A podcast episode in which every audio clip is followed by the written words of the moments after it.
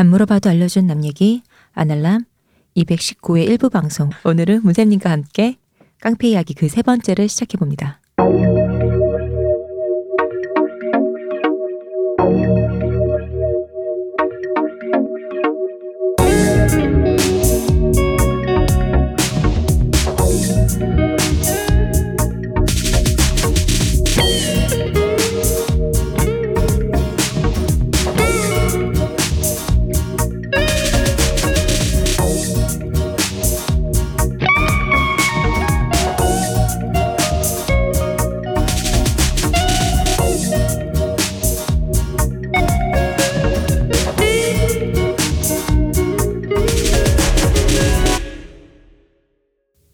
문쌤님, 안녕하세요. 이동규 대표님, 안녕하십니까. 안녕하세요. 쇼우십니다.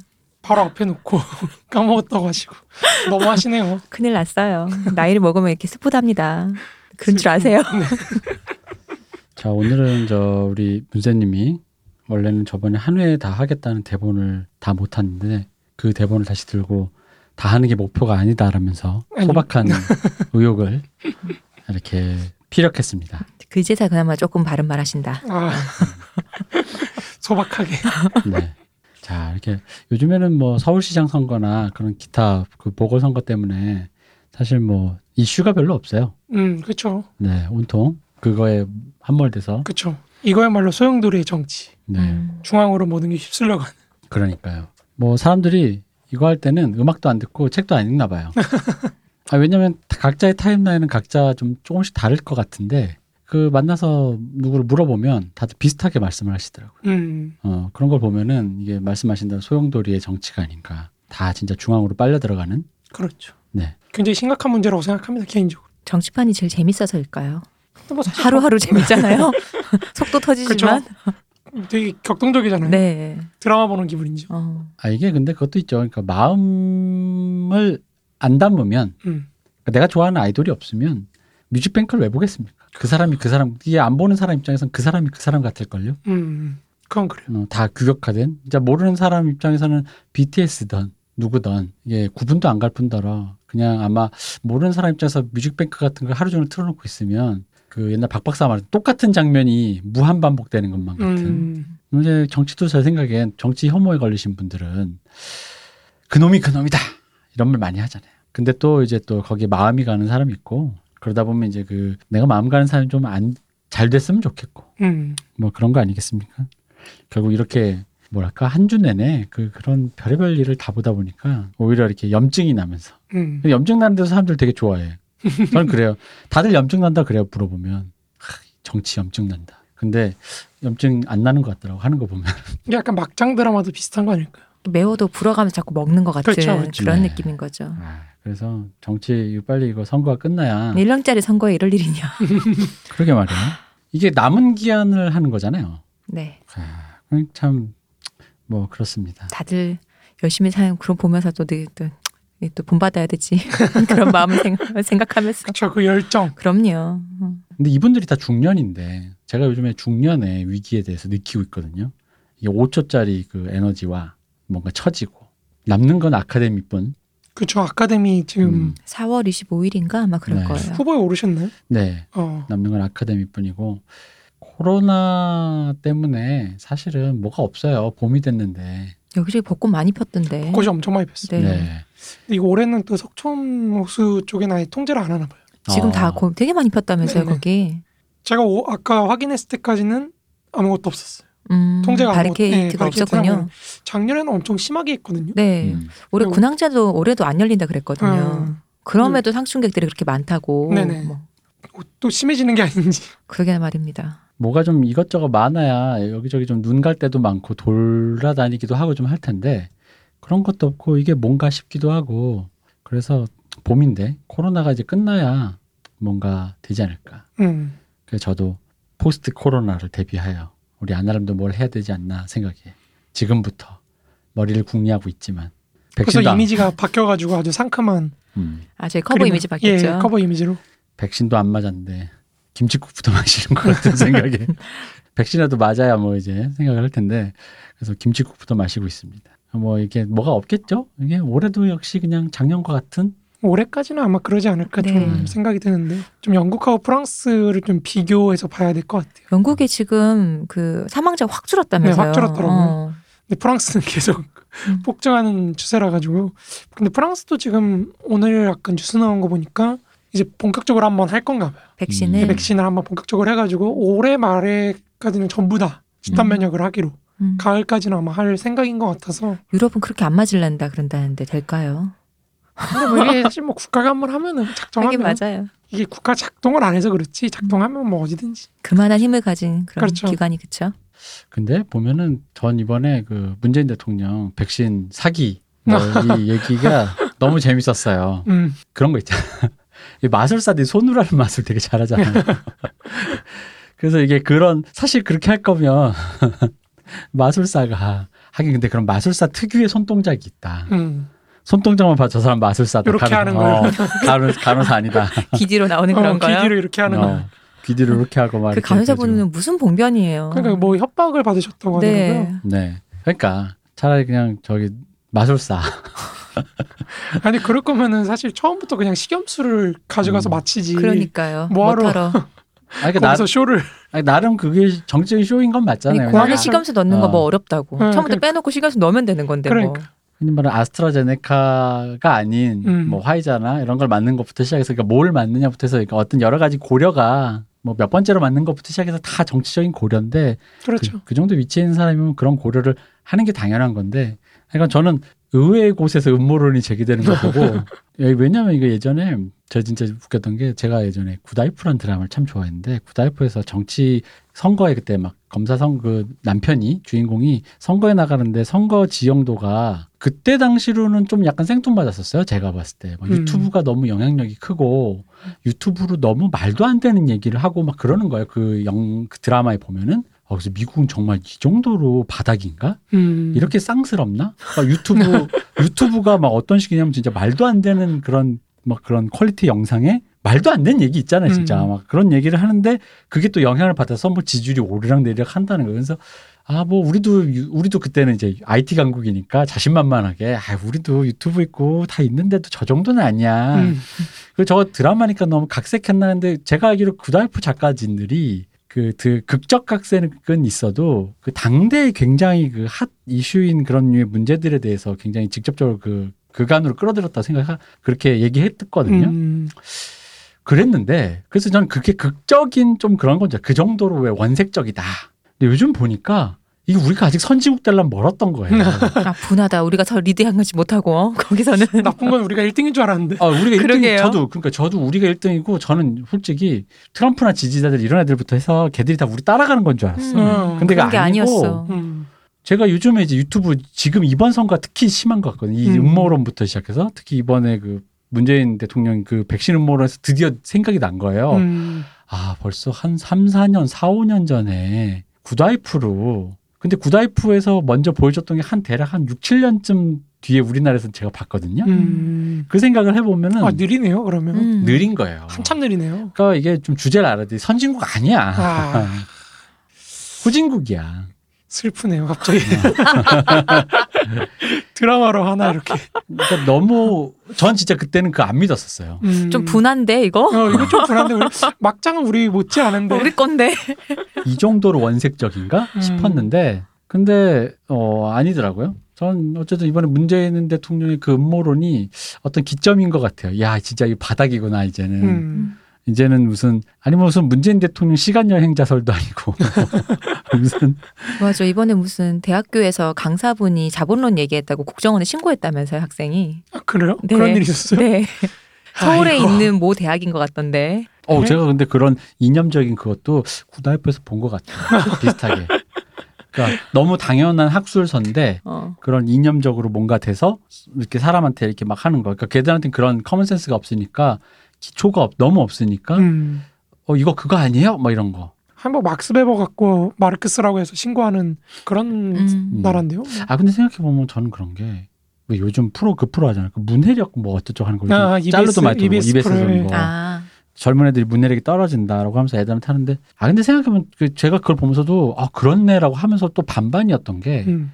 나도 그 나이에 문해력이 이렇게 높았나? 음. 음. 잘 몰랐거든요. 근데 이제 난 오히려 이런 게 있었던 것 같아. 솔직히 문해력은 난 비슷한 것 같고 개인적인 생각입니다만 발화자에 대한 respect가 없어진 게 아닌가.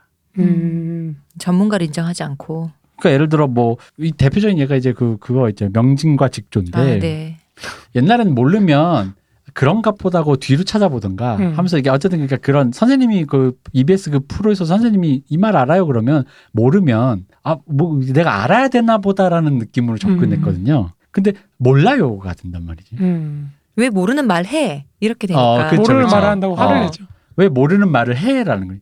제 생각엔 중학생이 요즘 애들이 우- 저때 제가 중학생 때보다는 훨씬 똑똑할 텐데 음. 그 애들이 그렇다는 건 문해력의 문제라기보단 태도의 문제다. 예. 그러니까 이 사람이 말을 하는 거를 곱씹다가 왜 모르는 말을 해가 아니라 아 지금 제가 잘 모르겠는데 그 말씀이 뭐죠라는 그 발화자에 대한 respect. 근데 이게 사실 전체적으로 SNS 상이나 모든 거에서 음. 통용되는 태도가 아닌가. 저는 그런 것 같거든요. 모르는 말은 할 수, 모르는 말은 늘 했지. 음. 왜냐면 그렇게 치면 마르크스를 고- 신고하는 것도 이게 저는 오히려 몰라서라기보다는 기분이 나빠서. 그죠. 그러니까 왜냐면 우리 때는 오히려 저 중학생 때는 중학생이 뭘 알겠어요? 오히려 어른들로부터 더 세뇌돼서 그거 다 빨갱이 서적인 줄 음. 알지.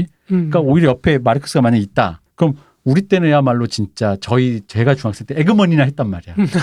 이런 거 하면 어른들한테 혼나나? 근데 그렇다고 해서 내가 이 사람을 신고하거나 그러진 않는다는. 거야. 음. 오히려 형 이거 뭐예요? 대학 다닌 형한테 형이 이 책을 들고 있으면 그랬지. 혹은 그걸 또 아버지한테 물어보고 아빠 이런 책을 봤는데 어때? 야 그게 또 뭐 이랬지. 내가 판단하진 않았던 것 같아. 음. 그 약간 뭔지에 대해서. 근데 뭐 그렇다고 해서 내가 사려 깊었다 이런 얘기 하려는 게 아니라 기본적으로 내가 모르는 게 많구나라는 거를 좀 그랬는데 요즘 젊은이들은 그렇다면 주체 의식이 강하네요. 그러니까 판단이 빠르다라는 음. 생각이 든 음. 거죠. 근데 판단이 빠르려면 정보가 많아야 되잖아요. 근데 과연 그런 그 판단의 속도만큼 충분한 정보가 주어지는가? 그걸 잘 모르겠다는 거예요. 요즘만큼 정보를 또 서칭하기 쉬운 예. 데서. 근데 그 정보가 아시겠지만 양질의 정보가 아니라 가공된 그건 정보니까 유튜브나 이런 데서 어, 그거를 과연 정보라고 할 수 있냐라는 거죠. 이게 너무 꼰대 같은 거 아니에요? 맞아, 저 꼰대지 뭐. 음. 아, 그러니까 저는 오히려 문해력 없다는 말은 저는 오히려 저도 그 나이 때 비슷했을 거기 때문에 그리고 100% 장담하는데 제가 그들보다 지금의 중3, 중2보다 훨씬 못했었을 거기 때문에 음. 그렇게 따지면 뭐 그 당시에 인터넷도 없는 애들이 뭘 얼마나 알아봤자 얼마나 안다고. 저희 때는 또 과외도 금지였어요. 과외도 금지 교과서 다 했잖아, 그래도. 간간히 했지 간간히. 요즘 애들처럼 때려봐 때려 진짜 때려 넣잖아요 요즘에는. 요즘엔 친구들은 진짜 젊은 애들 학원 몇 개씩 다니면서 진짜 머리에 때려 넣는데 그러지는 못했어요. 그렇게 대놓고 과외를 서너 개씩 했다가 큰일 나죠. 어쨌든 그렇습니다. 그래서 왜냐면 우리 방송을 듣는데 특히 우리 문쌤님 방송 듣다 보면은 가끔 댓글 중에 화를 내시는 분들 중에는 가끔 그런 생각이 들 때가 있는 거예요 음. 어, 생각이 다른 게 아닌 것 같고 어떤 respect 음. 음, 약간 이런 이런 거에 대해서 그 그러다 보니까 생각이 났어요. 그 문해력 방송을 보다 보니까. 저는 그 국정을 신고했다는 그 기사를 보면서 우리 무생님 걱정했어요. 제가 갑자기 금식에 차고 어, 이제 뭐죠? 서- 국정원 다녀오시는 거 아니냐? 코롱탕, 한잔 먹고 아, 문세님 걱정 우리 방송을 걱정해야죠. 그것도 그렇지요. 우리 방송을 걱정하면 바로 시원님부터 딸려가요. 북극성이니 뭐니 잘 다녀오겠습니다. 뭐 이래저래 했기 때문에 시- 시계는 꼭 져주세요. 어차피 안 차고 다닐 거니 시계는 꼭 져주시기 바랍니다. 시계 아 그게 걸려 들어간 사람은 안 주겠지? 그런가? 신고한 사람 주는 거 신고한 사람 주는 음, 거지. 여러분들이 받으시겠네요. 이 안에 프락치가 있어요 이거. 내가 신고하고. 그렇겠네요. 네. 음, 그래 참 어렵네요. 어쨌든 뭐 그런 뭔가 이렇게 이슈가 없는 이렇게 없기도 좀 신기한데 어떤 없는 한 주입니다. 집에서 기타만 치고 있어요. 요즘엔 근데 음모론의 시대죠. 다들 자기가 원하는 걸 어떻게든지 좀 누가 얘기해 주기를 바라는 그런 시대인 것 같아요. 이게 어떻게 바뀔 수 있을지는 잘 모르겠어요. 탈지성도 아니고 반지성으로 가는 것 같아요. 이렇게 뭔가 알, 이렇게 아까 대표님 얘기하신 것처럼 우리보다 훨씬 더 교육 수준도 높고 그 정보에 접근하기도 쉬운데 그럼에도 불구하고 바에 반지성주의로 가는 것 같아요. 근데 반지성주의는 사실 약간 좀 어떤 팩이라도 있거든요. 국정원에 신고하는 폐기. 아니, 내가 모르는데 뭐, 음. 뭐 어쩔 건데. 그거 알아야 돼? 뭐 이런 거라고 한다면 그러니까 명진 그것 때문에 화냈죠. 뭐 아, 반지성주의라기보단 반지성주의는 지성을 거의 거부하는 네. 건데 이건 오히려 내가 아는데 내가 왜- 지성적이다, 내가 음. 지성인이다라고 확신하는 태도에서부터 오는 약간- 거라고 저는 생각해요. 어, 저도 비슷하게 생각해요. 네.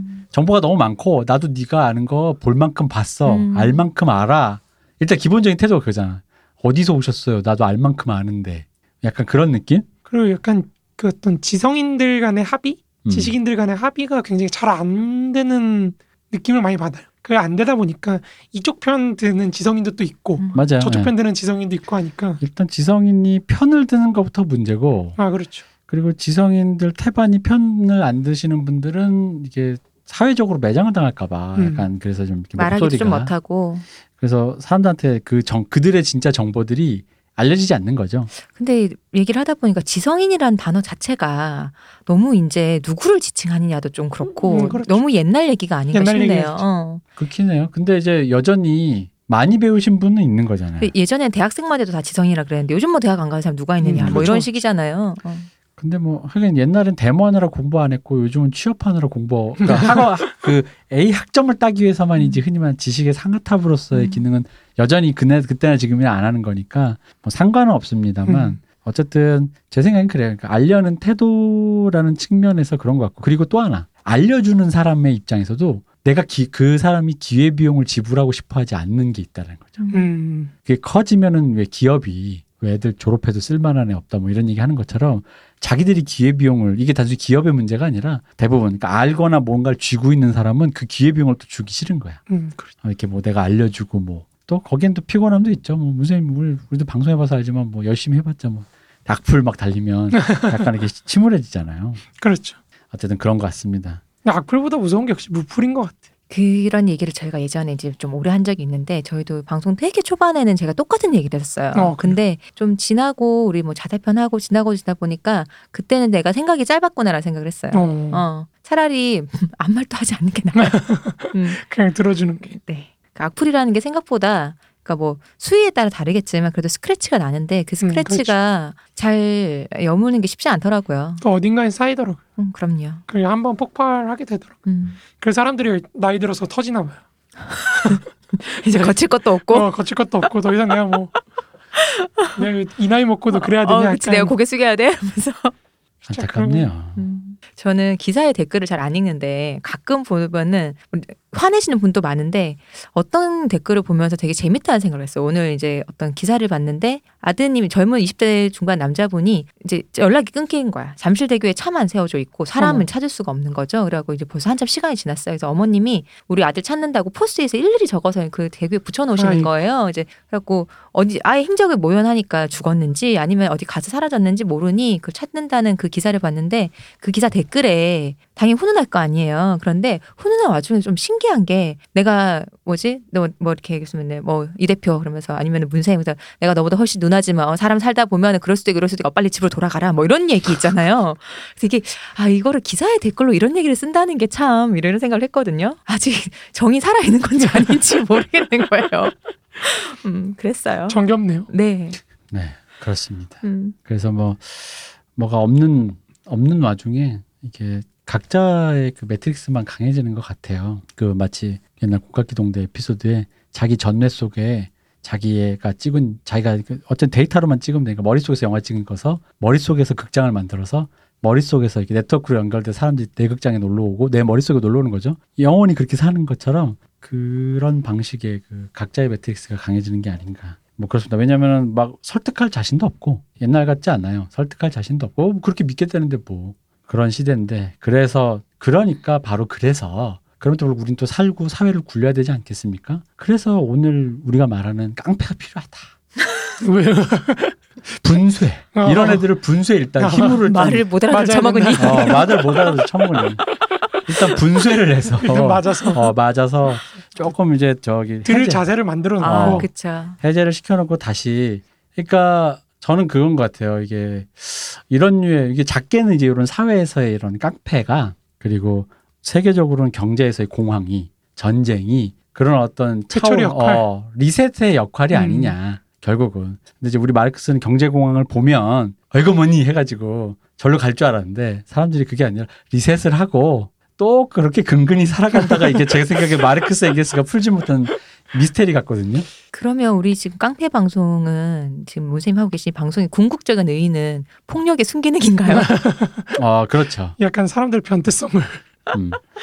아니 근데 그렇게 왜냐면 문세님이 써, 써오신 대본을 제가 보니까 현대사 관점에서 보면 그럴만했다예요 이것도. 음, 아니 잘했다는 게 아니라 그냥 아 돌릴래니 뭣도 없고 아무것도 없고 뭐 무슨 뭐 뭐 네트워크도 없고 인력도 없고 뭐 전문 인력도 없고 그 근거된 법령이나 해서는 해서는 안 되는 것과 해야 되는 것의 그 경계도 없을 시절에 옳다는 게 아니라 이렇게 돌아간 게 아닌가 싶고 그러다 보면은 또 그래서 그렇게 돌렸고 뭐 그래서 나빴냐? 나빴죠. 나빴는데 그래서 돌아갔잖아. 그래서 저 그러다 보니까 아 이제 드디어 우리도 그게 필요한 게 아닌가. 근데 이제 이거를 이거를 뭘로 할까? 현대국가는 근대국가는 이걸 법으로 하는 것 같아요 모든 걸 다 법에다 읍소하잖아요 요즘에 그 약간 한국적 특색인 것 같고 그런가요? 아 근데 제가 20년 전에 미국으로 이민 갔던 친구가 미국에서 돌아오면서 20년 전입니다. 술을 먹었는데 그때 그 친구가 그러다 미국에 사업을 하면서 미국은 그냥 뭐 뻑, 뻑만 하면 수 고소라고. 음. 음. 근 그래서 야 그래도 우리는 그 정도는 아니야 그랬는데 사실 20년 지나니까 우리가 지금 그래요. 지금도 뭐 그렇죠. 이게 정근대 조선에도 그래요. 그러니까 음. 신재호 선생 연구를 보면은 정근대 중국하고 조선이 그렇게 무고를 많이 했. 음. 그러니까 특히 무고에서 제일 무례라고 이제 사람한테 살인죄를 뒤집어 씌우는 거예요. 음. 그러니까 어느 정도냐면 중국에서는 얘를 속된 말로 엿을 먹이기 위해서 빈엿을 먹이기 위해서 자살까지 하는. 음. 내가 얘 때문에 죽는다 이런 걸로 해서 이 사람 어떻게든지 좀 속된 말로 조져놓으려는 그런 이제 무고 조지다는 소고가 아닙니다. 아니, 네. 이제 그런 어떤 음. 무고가 굉장히 많았다고 해요. 지금도 사실 무고가 많죠 한국이. 그래서 그런 것 같아요. 그러니까 뭐든지 어쨌든 간에 판결이 나주길 원하니까 법으로 가져가는 것 같고, 그러니까 법으로 가져간다고 하면 결국 사람 사이에 법 말고 그렇죠. 음, 어떤 그렇죠. 합의나 합의나 등- 신뢰가 전혀 존재하지 못한다라는 거잖아요. 그렇죠. 음, 그냥 뭐 그렇습니다. 그러니까 결국 요- 오늘 얘기할 아 이제 우리가 주 요 몇 주 얘기한 깡패의 필요성이 대두되었다. 지금도 마찬가지인 것 같아요. 우리가 사회적으로 합의를 잘 이끌어내지 못하고 그런 문제 갈등 상황이 생겼을 때 이걸 해결하 뭐 합의를 해서 해결하지 못하니까 사람 좀 사서 없애고 뭐 음. 이런 식으로 유도리 있게 넘어갈 수 있게 하는 그런 음. 역할로서의 사적 폭력들이 계속 남아 있는 거죠. 윤활제 역할을 하기 unite 위해서. 그렇죠 음. 뭐.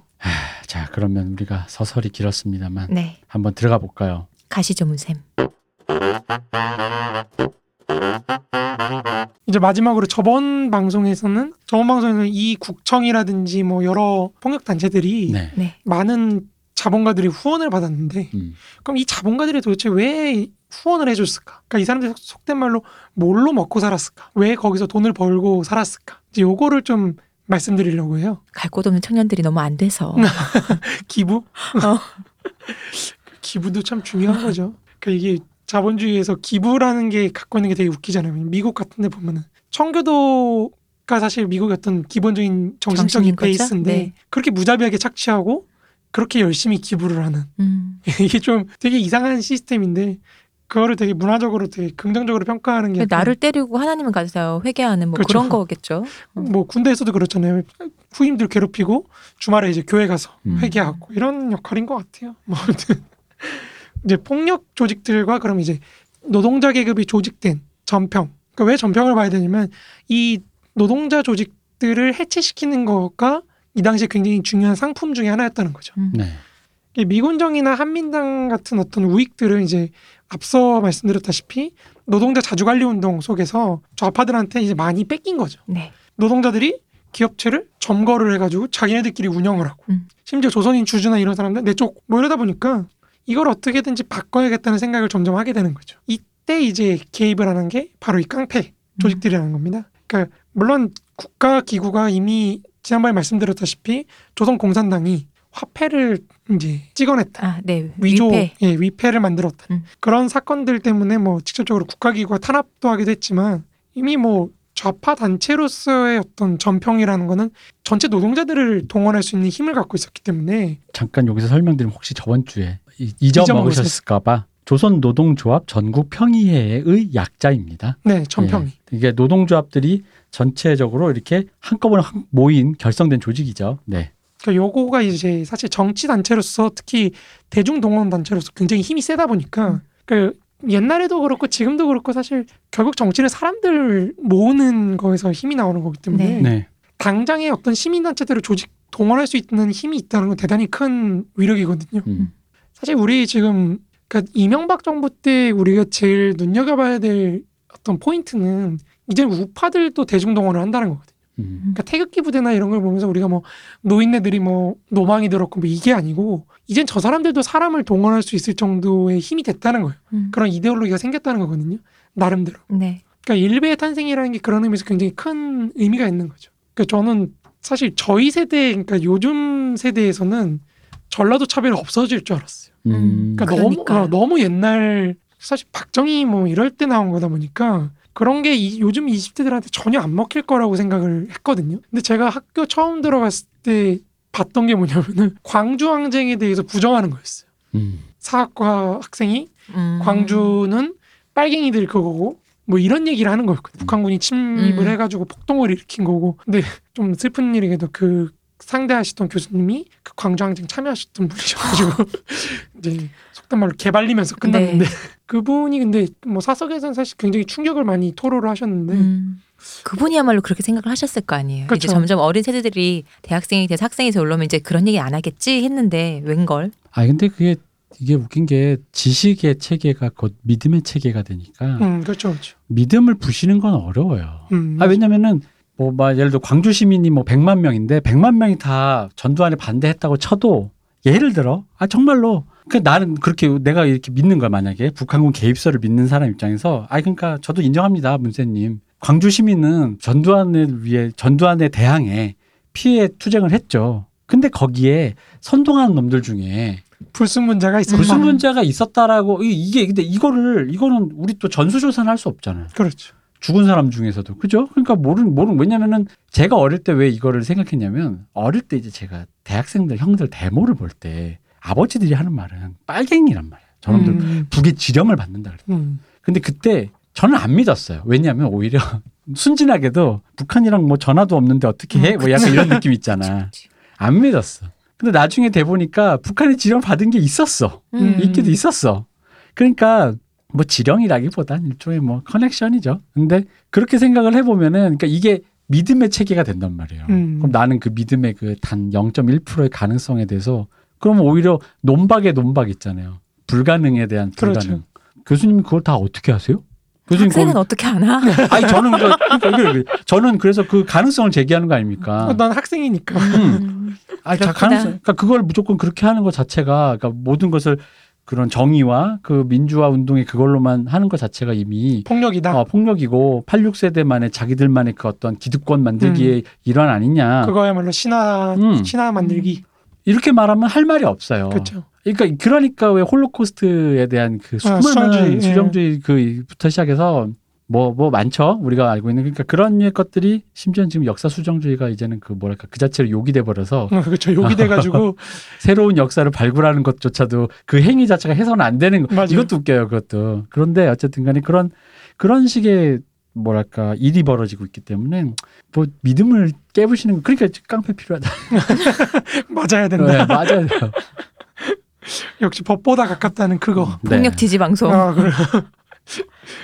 아무튼 뭐 이제 그런 의미에서 이게 한국 우파들이 갖고 있는 가장 큰 난제가 이데올로기를 창출을 못한다는 거라고 저는 생각하거든요. 음. 그러니까 그 음. 역사가 사실 여기 지금 새겨지고 있는 겁니다. 아, 점점 이데올로기를 창출할 수 있는 그런 애들을 없애버리는. 음. 그러면서 국가로 수렴됐다가 그러니까 사실 우리나라 우, 우파들이 사실 70년 정도 지배를 했잖아요. 네. 대한민국을. 네.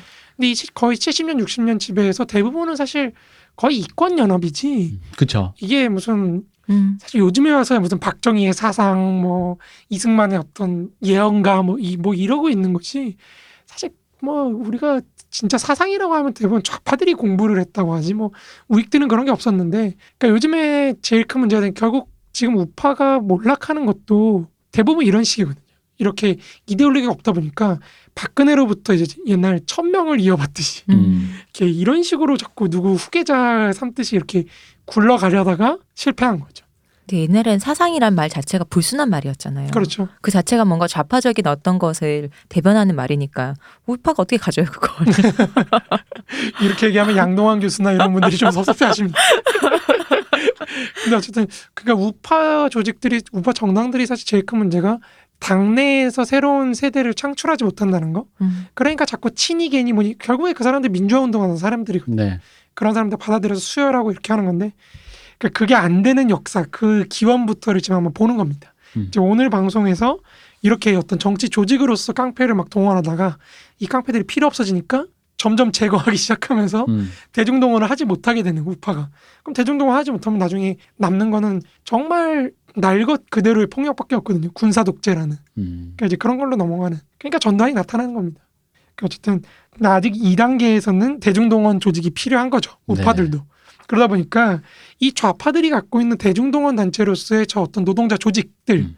이런 것들을 우파 노동자 조직으로 바꿔야 된다. 음. 요게 이 당시에 가장 큰 핵심적인 문제였다는 거죠. 아, 그러니까 생각해보면 그러네요. 군사 독재가 할 거 아니면 철권 통치를 할 게 아니면 어쨌든 대중 운동을 해야 되는 거예요. 우파든 좌파든. 그렇죠 근데 우파에서 이렇게 사람을 패가지고 패가지고 어, 사람을 패서 이렇게 했는데 이제 어느 정도 기득권을 잡았을 때는 이 사람 패는 걸 없애고 그렇죠. 자기들끼리 부정선거도 하고 하면 되니까라고 생각을 하면 그러니까 흔히 말 대중동원을 해서 그게 하나의 이념적인 걸로 묶일 수 있게 만들어줬으면 이제 이게 계속 굴러가는 건데 그렇죠 굴러가지 못하니까 재생산이 안 된다. 그거 자체도 굉장히 피곤한 일이거든요 사실 어, 그렇죠. 왜냐면 그렇죠. 대중이라는 거는 굉장히 간사한 집단이기 때문에 음. 이게 지금 우리를 지지해준다 그래서 계속 지지하리라는 법은 없거든요. 음. 이 바로 뒤에도 제가 말씀드리겠지만 이 우파 노동자 조직도 만들어놨더니 피곤해요. 원하는 게 많아. 왜 이렇게 많아? 뭐가 본인들이 나한테 원하는 게 있으니 서로 거래는 하셔야죠. 말만 들었으면 좋겠다는 거죠. 이게 사람이 간사하잖아요. 이게 내 내가 이득 받는 건 그래서 옛날에 돈 빌려주지 말라는 얘기 많이 하잖아요. 음. 그뭐 상전으로 돈 빌려주고 뭐 밑에서 아, 받는다 그쵸. 뭐 그런 앉아서 뭐 빌려주고 네, 서서 네, 받는다고. 맞아요. 그런 얘기 있잖아요. 그, 그런 것 같아요. 어쨌든 이 임노정자 계급들을 빨리 전평으로부터 분리를 시켜놓지 않고는 좌파의 어떤 대중동원력 이런 거를 없앨 수가 없다는 거죠. 음. 이 문제의식에서 이제 가장 먼저 나서기 시작한 게 역시나 당시 조선 최고, 조선 귀족으로 불렸던 음. 경성망치. 김성수. 그렇죠. 김성수, 김현수. 이쪽 인촌 집안이 그렇죠. 인촌 집안이 제일이죠. 인촌 집안 참 대단한 집안이죠. 음. 근데 이, 이 사실 여담이지만 이 인촌 집안을 중심으로 한 지주 계급들, 소위 한국 우파의 원류라고 하는 사람들은 민족 개량 운동이나 이런 거 계속해서 주도했던 나름대로 이데올로기를 갖고 있는 집단입니다. 네. 근데 이 사람들이 이제 이 해방 전후사를 거치면서 다 죽어요. 음. 음. 암살 당하고 음. 뭐 병으로 죽고 뭐 납북 당하고 뭐 이러다 보니까 여기서 이제 소위 말해 지금 한민 지금의 민주당의 원조였던 한민당 계열이 좀 붕괴가 되는 거죠. 완전 세대 교체가 되면서 지금의 형태를 음. 지니게 되는 건데 음. 뭐 이제 그건 딴 얘기고. 아무튼 이, 이 빨리 좌파 정당들의 어떤 대중성을 없애야 된다, 없애야 된다 이런 문제 의식에서 이제 바로 우파 성향의 노동자 조직을 만듭니다. 그게 1946년 3월 10일에 만들어진 대한독립 촉성 노동 총연맹, 좀 줄여서 이제 대한노총입니다. 네. 요게 지금의 저 한국노총의 전신이죠. 음. 옛날 전신인데 그래서 이게 그 요즘에 소위 말해 좌파 성향의 그 노동 조합 운동을 하시는 분들한테는 요 한국 노총이 가장 큰 문제로 음. 삼았던 거죠. 요거를 대체할 노동자 조합을 어떻게 만들 것인가. 이게 민주노총 20년사, 30년사의 핵심 문제입니다. 아무튼 그 기원이 여기 있다는 거죠. 한국 노동운동의 보수적인 보수화 그거의 원인이 바로 여기 있습니다. 이 대한노총의 발서, 발족 시기에는 우리가 많이 존경들 하시는 백범 김구라든지 안재홍이라든지 삼균주의 조소왕이라든지 뭐 영암 어망섭이라든지 뭐 이런 우익계의 어떤 거장들이 다 모입니다. 그래가지고 이때만 해도 괜찮았네요. 왜냐면 이거 지금 잘못 보면 잘못 이해하면 전 전경련 같잖아요. 아 그렇죠 정경련이죠 네. 일종의 근데 이제 여기에 백범 김구라든가 이게 어쨌든 정치적인 뭔가가 있었다라는 게 전경련과는 조금 사뭇 다른 정경련과는 조금 다르긴 하죠. 어쨌든 우파적 색깔은 굉장히 강렬한 네. 그런 사람들인 거죠. 그래서 이제 대한노총이 위원장이 이제 홍윤옥, 네. 부위원장이 김구하고 이, 이 김구는 백범 김구하고 다른 김구. 음. 음. 그리고 이일청, 뭐 고문에는 조소왕, 이승만, 김규식, 안재홍, 조, 뭐 이런 사람들을 계속해서 뽑았던 거죠. 이 사람들이 이제 핵심적으로 삼았던 거는 노조 노자 간의 그러니까 노동자와 자본가 자본 간에 간의 친선, 그러니까 음. 민족이라는 이름으로 하나로 만들어야 된다. 그러니까 이 당시에 우파 사람들이 사실 제일 문제 삼았던 건 좌파들은 민족을 분열시킨다. 그리고 우리 민족이 아니라 이 전체 노동자 계급의 음. 한 일파. 그러니까 러시아 민족의 어떤 귀속 되려고 한다. 뭐 이런 걸로 비판했던지라 뭐 비슷하게 이해했네요. 뭐뭐 잘 이해했다고 해야 되는지 그렇죠. 음. 대충 어쨌든 뭐 아무튼 그래서 이 사람들은 노동자들이 건국에서 굉장히 주요한 역할을 하기를 바랬던 거죠. 음. 그래서 조성환 같은 사람들이 굉장히 노골적으로 정책을 드러내요. 뭐 건국을 위해서 하루에 8시간씩은 일해야 된다. 뭐 어망섭 같은 사람은 16시간, 8시간 갖고 모자란다. 아, 내 바로 전에 8시간 했길래 어, 이때는 8시간 괜찮은데 그러니까. 바로 16시간 튀어나오네. 그렇죠. 심지어 24시간 일해야 된다. 뭐 이제 이런 얘기 하는 거죠. 8시간 딱 지켜서 일하는 사람들이 많았을까요? 아, 없죠. 그러니까요. 그러니까 건국을 위해서 8시간 일해야 한다는 너가 밥벌이 위해서 일하는 거 말고 그렇죠, 건국만을 그렇죠. 위해서 8시간 따로 해라는 거죠. 그렇죠, 그렇죠. 그러니까 이 당시에 경제가 그만큼 어렵기 어려웠다는 뭐 그런 맥락도 있긴 하지만 이, 노, 이 8시간 노동은 사실 마르크스 살아있을 때부터 나온 얘기인데 네. 100년이 지난 조선에서도 16시간, 24시간 해야 된다고 하는 거 보면은 지금은요? 뭐 아, 뭐 어떻고요? 지금, 지금도 그렇죠. 어쨌든 자본주의적 생산 양식에 저항하지 않는 노동 주체를 만들어내는 거. 요게 이 당시 우파 지식인들의 혹은 정치인들의 핵심적인 목표 중에 하나였던 겁니다. 네. 그렇지만 이제 민주노총 미- 지금 민주노총은 되게 강하잖아요. 지금 한국노총도 사실 되게 크잖아요. 네. 근데 이때 당시만 해도 사실 대한노총은 노조라고 보긴 좀 힘들었어요. 음. 여, 이 당시 발족해 왔던 노동자가 뭐 두세 명? 뭐 이 정도밖에 안 되고 실상 간부진에는 뭐 한 명? 음. 그 정도밖에 참여를 못할 정도로 되게 좀 노조하고는 실제로 관련이 없는 음. 그러니까 이제 뭐 조동문 선생 같은 분들은 당시 전평이 거의 뭐 100% 장악하고 있었다.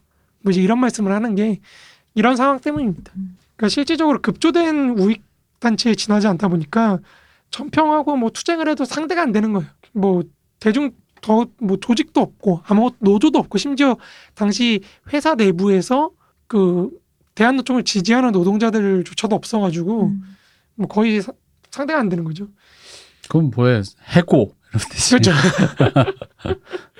그러다 보니까 이제 전평이나 당시 이제 조선노동당이 조선공산당이 아니고 이제 남로당, 네. 남조선 노동당으로 바뀐 이제 거기로부터 기업체와 함께 동원의 대상으로서의 노동자도 이제 점령해야 되는 어떤 대상이 되는 거예요. 음. 이게 어떤 물건이 되어버린 거죠. 음. 우리가 빨리 점령을 해서 뺏어와야 된다. 재산. 어, 이거 마치 그 이런 게임들 있잖아요. 아 그렇죠. 그렇죠. 누구 네. 죽이면은 아, 전평 노조를 몬스터를 잡으면 이렇게 음. 떨어지는 약간 돈과 이런 아이템처럼 뭐 이제 그런 건데 여기서 이제 여기서 뺏긴 노동자 빼앗은 노동자라는 거는 사실 주체성을 지닌 노동자가 아닌 거죠. 네. 그러니까 어떤 동원의 대상으로서 사적 폭력에 의해서 굉장히 잘 다듬어진 음. 그런 동원의 대상으로 그러니까 탈주체화된 노동자인 거예요. 정치적 주체로서의 주체성을 박탈당한 뭐 거수기가 되어라. 그렇죠. 거수기가 네. 되어라 그런 거죠. 그러니까 이런 걸 언제든지 언제든지 우익 정치인이나 정치 단체들이 동원하고 통제할 수 있는 그런 걸 이제 원한 거죠.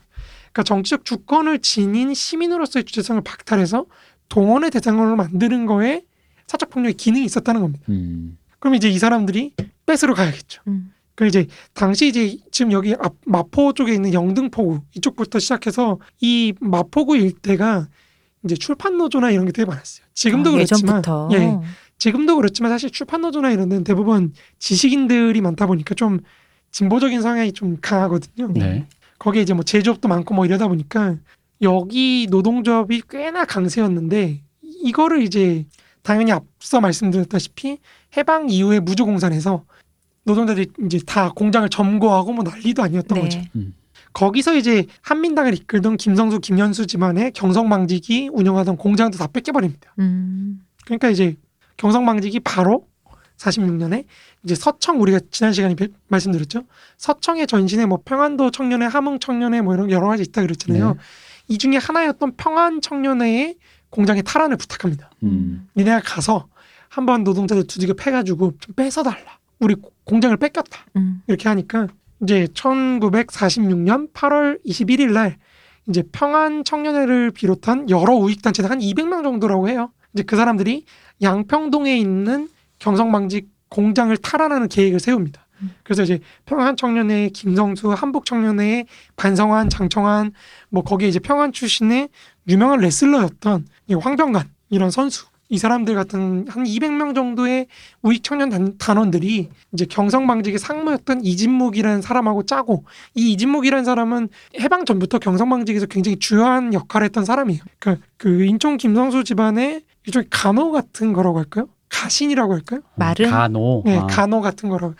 뭐 이학수 그 삼성전자 네. 부회장인가요? 네. 그 사람 같은 역할이랄까요? 이쯤이면 행남 아범 정도 되나요? 아, 뭐 그런 거죠, 그런 네. 거죠. 이제 그런 사람이었는데 이 사람이 이제 뭐 사실 좀 중간에 좀 생략하긴 했는데 좀 얻어맞고 뭐 난리도 아니었습니다. 이 사람이 이 노동자들한테 맞고 뭐 음. 쫓겨나고 뭐 그래서 이 사람이 다시 들어와 가지고 어떻게든 저 노동자들을 몰아내기 위해서 이제 짜고 시간이나 문을 열어주고 음. 뭐 이래가지고 이제 쳐들어가는 거죠. 그러니까 이게 그 약간 지금 문세님 중간에 좀 생략을 하신 것 같은데 이 당시는 이제 폭력은 기본이라 그렇죠. 좌파나 우파나 아, 그럼요. 뭐 그것은 이제 이, 이 부분에 그건 뭐뭐 디폴트죠. 네, 그러니까- 선량한 노동자의 조직을 우파가 폭력 이 이거 아닙니다. 네. 그러니까 누가 뭐 옳고 그르다의 문제가 아니고 네. 그러니까 어쨌든 이 폭력 조직 단체들이 이제 깡패들이 모여가지고 용광로로 이제 달군 쇠파이프를 들면서 노동자들이 막 저항하는데 맨손으로 쳐들어갑니다. 몽둥이 들고 음. 가가지고 싸우는 거죠. 그래서 속단 말로 진짜 전쟁을 한 겁니다. 네. 음. 그 전쟁을 해가지고 이제 결국에 점령을 하는 거죠. 그러니까 김현수는 이제 딱 공장이 점령이 되자마자 음. 경성방지 부회장이었던 김현수는 얻어맞은 노동자들 다 해고시켜요. 음. 네. 바로 해고시키고 거기에 참여했다 이거죠. 그렇죠, 그렇죠. 경찰에 넘기고 이제 당시 폭력을 직접적으로 휘둘렀던 평안 청년의 김성주나 이제 하- 한복 청년의 반성환 같은 사람들은 장택상 당시 이제 수도 경찰 청장이죠. 이 사람 굉장히 중요한 사람인데 네. 그 사람한테 잡혀가는데 이제 장택상이 풀어줘요. 음. 뭐 폭력은 노조가 먼저 했지. 그죠? 음. 음. 음, 니네가 공장 점거한 게 잘못이지 뭘. 음. 이 사람들은 찾아주는 아주 좋은 일을 했다. 음. 뭐 이러면서 격려를 해줍니다. 그러니까 이, 이렇게 하다 보니까 이 뒤로부터는 이제 돈이 되는 거죠. 음. 요게 돈이 돼가지고 우수수수 찾기 시작하는 겁니다. 그러니까 물론 경방 내에서 전평 조직이 계속 남아 있긴 해요. 그래서 이제 1947년까지 계속 저항하고 뭐 투표하고 뭐 이러는데 뭐 우익 테러 단체들이 아예 상주를 해버립니다. 음. 거기에 회사 내에 그냥 직원으로 그냥 채용이 돼버려요. 음. 깡패들이 지금 지금도 사실 그렇지 않나요? 요즘에도 회사들이 그런 식으로 하는 걸로 알고 있는데 음. 아예 폭력 그 용역이나 이런 사람들을 하청업체 직원으로 고용을 해가지고 네. 회사 내에 상주시켜버려. 거기서 이제 문제 처, 터지면 뭐 경비 처리해 주세요. 뭐 이런 식으로 이제 처리하는 것도 있고. 지금도 현대자동차나 이런 데서 제가 알기로 노, 노조 사람들을 쫓아다니면서 감시를 하는 걸로 알고 있어요. 음. 옛날에 제가 인상 깊었던 게 뭐 어디 공장에 갔는데 저거 보라고 이렇게 해가지고 뭐 봤더니 차가 봉고차가 그 감시하는 거라고 음. 하더라고요. 음. 그 봉고차 안에서 이렇게 감시하는 거니까 신경 쓰지 말라고 이렇게 얘기를 해주시는데 저는 이제 어린 나이에 처음으로 그런 걸 보고 그러게요. 충격을 받. 한국 사회는 지금도 노동자들하고 자본가하고 협력이 잘 안 되죠. 네. 그쵸. 서로 신뢰성이 없죠. 네. 지금도 이게 제일 문제예요. 그러니까 제가 옛날에도 말씀드렸지만 박정희가 일본식 노조 관계를 심으려고 했을 때 가장 핵심적인 거는 그 문화적인 거를 어떻게든지 해보려고 한 건데 음. 그게 안 되니까 이제 그럼 국가가 법으로 강제를 하는 거죠. 음. 너네 협력해 음. 뭐 이런 식으로 하는데 이게 될 리가 없죠. 그러니까 우리나라 지금 임금 체계 문제나 이런 것도 그러니까 계속 요즘에 586 세대 비판하면서 나오는 담론들이 사실 그런 거잖아요. 뭐 너네 586들이 꿀 빨고 있다. 음. 임금 체계를 갖고 꿀 빨고 있고 정년 보직 받고 뭐 이러면서 꿀 빠는데 그러다 보니까 정규직과 비정규직 문제가 생기고 뭐 이렇게 비판을 하는데 사실 또 그 세대 분들 대화를 하면은 이게 어떻게 회사를 믿을 수 있을지 잘 모르겠어요.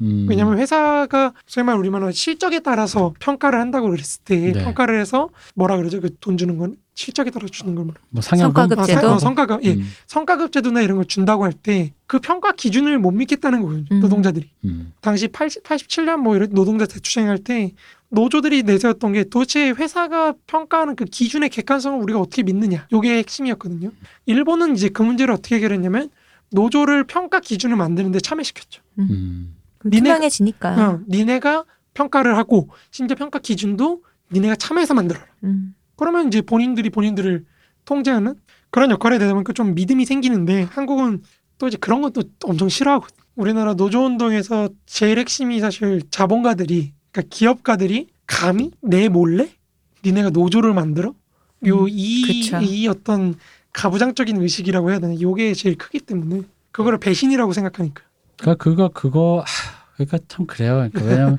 그러니까 성과급은 당연히 중요하죠. 왜냐하면 현대 사회에서 능력이 있는 사람이 좀 좋은 평가를 받는다는 건 회사 차원에서 되게 좋은 거죠. 그 사람의 그 어떤 동력. 음. 내가 열심히 일을 했더니 열심히 벌어서 열심히 뭐 할 수 있다라는 거고. 근데 그와 반대로 이제 성과가 안 좋은 그러니까 펴- 예를 봤자 아무리 그래 봤자 먼치킨 같이 예를 들어 한 달에 보험 영업사원이 나가서 어떤 애는 막 뭐 한 100억씩 하는 애 있다 칩시다. 그런데 그 뭐 좀 안 되는 이게 어차피 그래봤자 그 먼치킨 같은 사람이봤자 그 회사의 수많은 그 영업사원은 결국 평균에 수렴한다고 저는 생각해요. 음, 그랬을 때 고용 보장이라는 거는 단순히 뭐 다른 저 월급 루팡에 돈을 준다 이런 것뿐만 아니라 지금 열심히 하고 있는 이 사람에게도 심리적인 안정감을 주는 건 사실이잖아요. 그렇죠. 왜냐면 내가 이번 이번 달 100억 찍었다가 다음 달 100억 찍겠냐는 거지. 또 못하는 날도 근데 근데 그럼으로써 그 애사심이 생기면서 또 이 사람이 위 관리직이 되고 노후가 보장되면서 위로 올라갔을 때 밑에 사람 이런 게 이제 선순환인 거고 또 다른 한편으로는 기업가 입장 입장에서는 노동 자율화라는 게 또 필요하다는 거잖아요. 그렇죠, 여기서 그렇죠. 노동 자율화가 이제 우리나라에서는 무조건 저기 뭐야 뭐 비- 해고를 쉽게 하고 어, 그치, 음. 해고 쉽게 하고 음. 비정규직을 양산해서 막 음, 잠깐 쓰고 버린다라는데 실제로 근데 일을 해보면 그런 류의 잠깐이란 게 필요한 거잖아요. 예를 들면 저희도 만약에 저가 커버 이미지 제가 만 이게 어떻게 어떻게 어디서 다운 받아가지고 이렇게 저렇게 해서 그냥 이렇게 저렇게 했는데 누구한테 맡긴다 쳐요. 근데 그분과는 한 한 달 작업한다 치면 그분과는 한 달만 작업하면 되는 거잖아요. 그렇죠. 그 사람과 작업하기 위해 음. 내가 1년치를 지불할 필요는 없는 거죠. 최소 2년 이상의 음. 고용 보장이라든가 뭐 이런 걸 할 수는 없다는 거지. 음. 1년을 해야 뭐 퇴직금을 받을 수 있으니 1년을 뭐 한 이럴 수는 없는 거라는 거지. 그러니까 그런 의미에서 고용 자율화라는 것도 기업가 입장에서는 필요한 건데 이게 이제 고용 자율화가 사람을 쉽게 자르기 위한 해고의 그것이요. 성과급 제도 역시도 기업의 이윤 관점에서만 추구한다는 거죠. 아, 그렇죠. 그렇죠. 왜냐면 상- 방금 말씀드린 성과급이 개인의 차원에서 좀 더 고려되면은 좋은 제도라고 생각을 해요. 근데 이제 그것은 결국 자르기 위한 수단이다. 잘하는 놈만 남기고 못하는 놈은 없애겠다라는 거니까 그렇죠. 그런 관점으로 생각을 해본다면은 근데 이 부분들을 방금 말씀하신 거에 양쪽에다 설득할 방법이 없는 거야. 그렇죠. 이게 문제예요. 근데 고용 자율화 같은 경우도 왜 외국은 정규직보다 비정규직이 그래서 더 시급이 내기 더 세잖아요. 돈이. 맞아요. 근데 네네. 우리는 그게 반대잖아요. 맞아요. 그러니까 문제가 있는 거죠. 그 그거를 정규직 노조가 반대한다는. 맞아요. 어, 저도 실제로 들었거든요. 어. 네. 어. 그러니까 이제 그런 부분들, 그러니까 노동자한테도 이걸 설명하는 이유가 아, 한마디로 고용자라도 회사를 위해서고, 아, 성과급은 반대로 노동자들을 위해서기도 하다라는 거. 그러니까 양면이 있다 있다라는 거 그리고 그걸 그렇게 그런 식으로 운영할 거다라는 신뢰. 근데 이제 이 신뢰가 일단 없고, 그 그러다 보니까 그렇게 설득이 안 되고. 맞아요. 그렇지 않게 정년이 이제 보장되는 그런 노조가 있는 회사 같은 경우에 뭐 노조원들 늘 모여서 뭐 이런 걸 하잖아요. 근데 비정규직을 좀 적게 뽑아야 되지 않냐? 그럼 회사에서 그러려면은 지금 이제 정년 중에서도 좀 월급 많이 받는 사람 너네가 조금 삭감을 해줘야 우리도 거기서 이제 플러스 마이너스 한다. 기업에서 다 할 수 없으니 어차피 임금이 총량이라는 게 있으니 근데 그걸 절, 결사 반대를 한다는 거죠. 음. 어, 안 된다. 그내 밥그릇은 다 있어야 된다. 뭐 이렇게 하니까 그러니까 이제 안 될 일이라고. 그러니까 그거 자체도 복지나 이런 게 없으니까 음. 이 나이 들어서 돈 들어갈 때 많거든요. 자식들 그럼요. 집 하나라도 해줘야 돼요. 전세라도 해줘야 되고 음. 뭐 이런데 지금 내 돈 잘라먹고 음. 아 그러면 내가 사는 게 어떻게 되냐 이렇게 그쵸. 되다 보니까 서로 밥그릇 사람이 되고 실제로 노사정위원회도 열리지 못하는 가장 큰 이유가 뭐 제가 옛날에도 말씀드렸죠. 노조들이 그렇게 저걸 원해요. 법제화를 원해요. 그쵸. 못 그러니까 믿겠으니까. 어, 못 믿겠으니까. 음. 이 사람 못 믿겠는데 어떻게 지금 당장 법제화를 해가지고 음. 확실한 걸 해. 그럼 정부가 내가 보장해줄게 라고 하는 것도 사실 못 믿겠다는 거죠. 정부 바뀌면. 그렇죠. 음. 그렇죠. 실제로 그런 경우가 많았고. 아 그리고 우리 그러니까요. 이번에 저번에 시간에 우리 제가 왜 총리님 누구 만나는지 알겠다라는 것처럼 음, 맞아요. 노동자가 법을 정할 수 있는 그런 류의 상위 위정자를 노조가 아무리 강성해도 그렇죠. 그렇죠. 만날 확률이 그러니까 흔히 말하는 사회적 압력을 줄 수 있는 단체로 성장이 잘 안 되고 노조는 음. 기부를 못 하니까 또. 음. 그렇죠. 어. 근데 그런 분들 전경련 정치자금법 음, 위반. 네. 근데 전경련이나 그런 목사님 뭐 한기총 이런 사람들은 어쨌든 그런 사회적인 압력을 줄 수 있는 아- 단체로 이미 성장돼 있다. 거기에는 그렇죠. 또그 흔히 말하는 신도들의 자금력부터 해서 신도들 수 그게 음. 머릿수가 또 동원 대중동원인 거잖아요. 그러니까 그런 게 이미 돼 있으니까 그렇죠. 그러니까 사실은 어렵죠. 뭐 법을 제정한다 그래도 결국은 그 총리가 기독교를 너무 좋아해서도 뭐 기업가가 너무 다이스키해서도라기보단 그런 것 같기도 한데. 뭐 그런 거 그러니까 그러더라도 만약에 기독교를 너무 좋아하고 기업가 편을 너무 들고 싶어도 사회적인 압력을 줄 수 있는 단체로 성장했다면 쉽게 그러진 못한다는 음. 거죠. 그렇죠.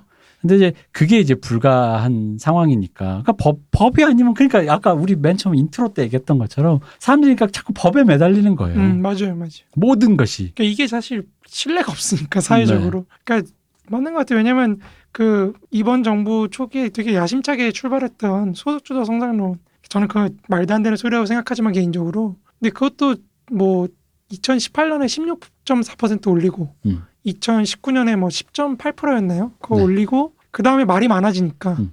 바로 뭐 2.5% 음. 그쵸. 그리고 올해는 1.1.2%인가 1.5%인가 그 정도 쭉 아, 그건 코로나 때문이에요. 그러니까 이게 그거를 누가 밀고 나가게 압력을 줄 수 있는 집단이 없었던 거죠. 그죠?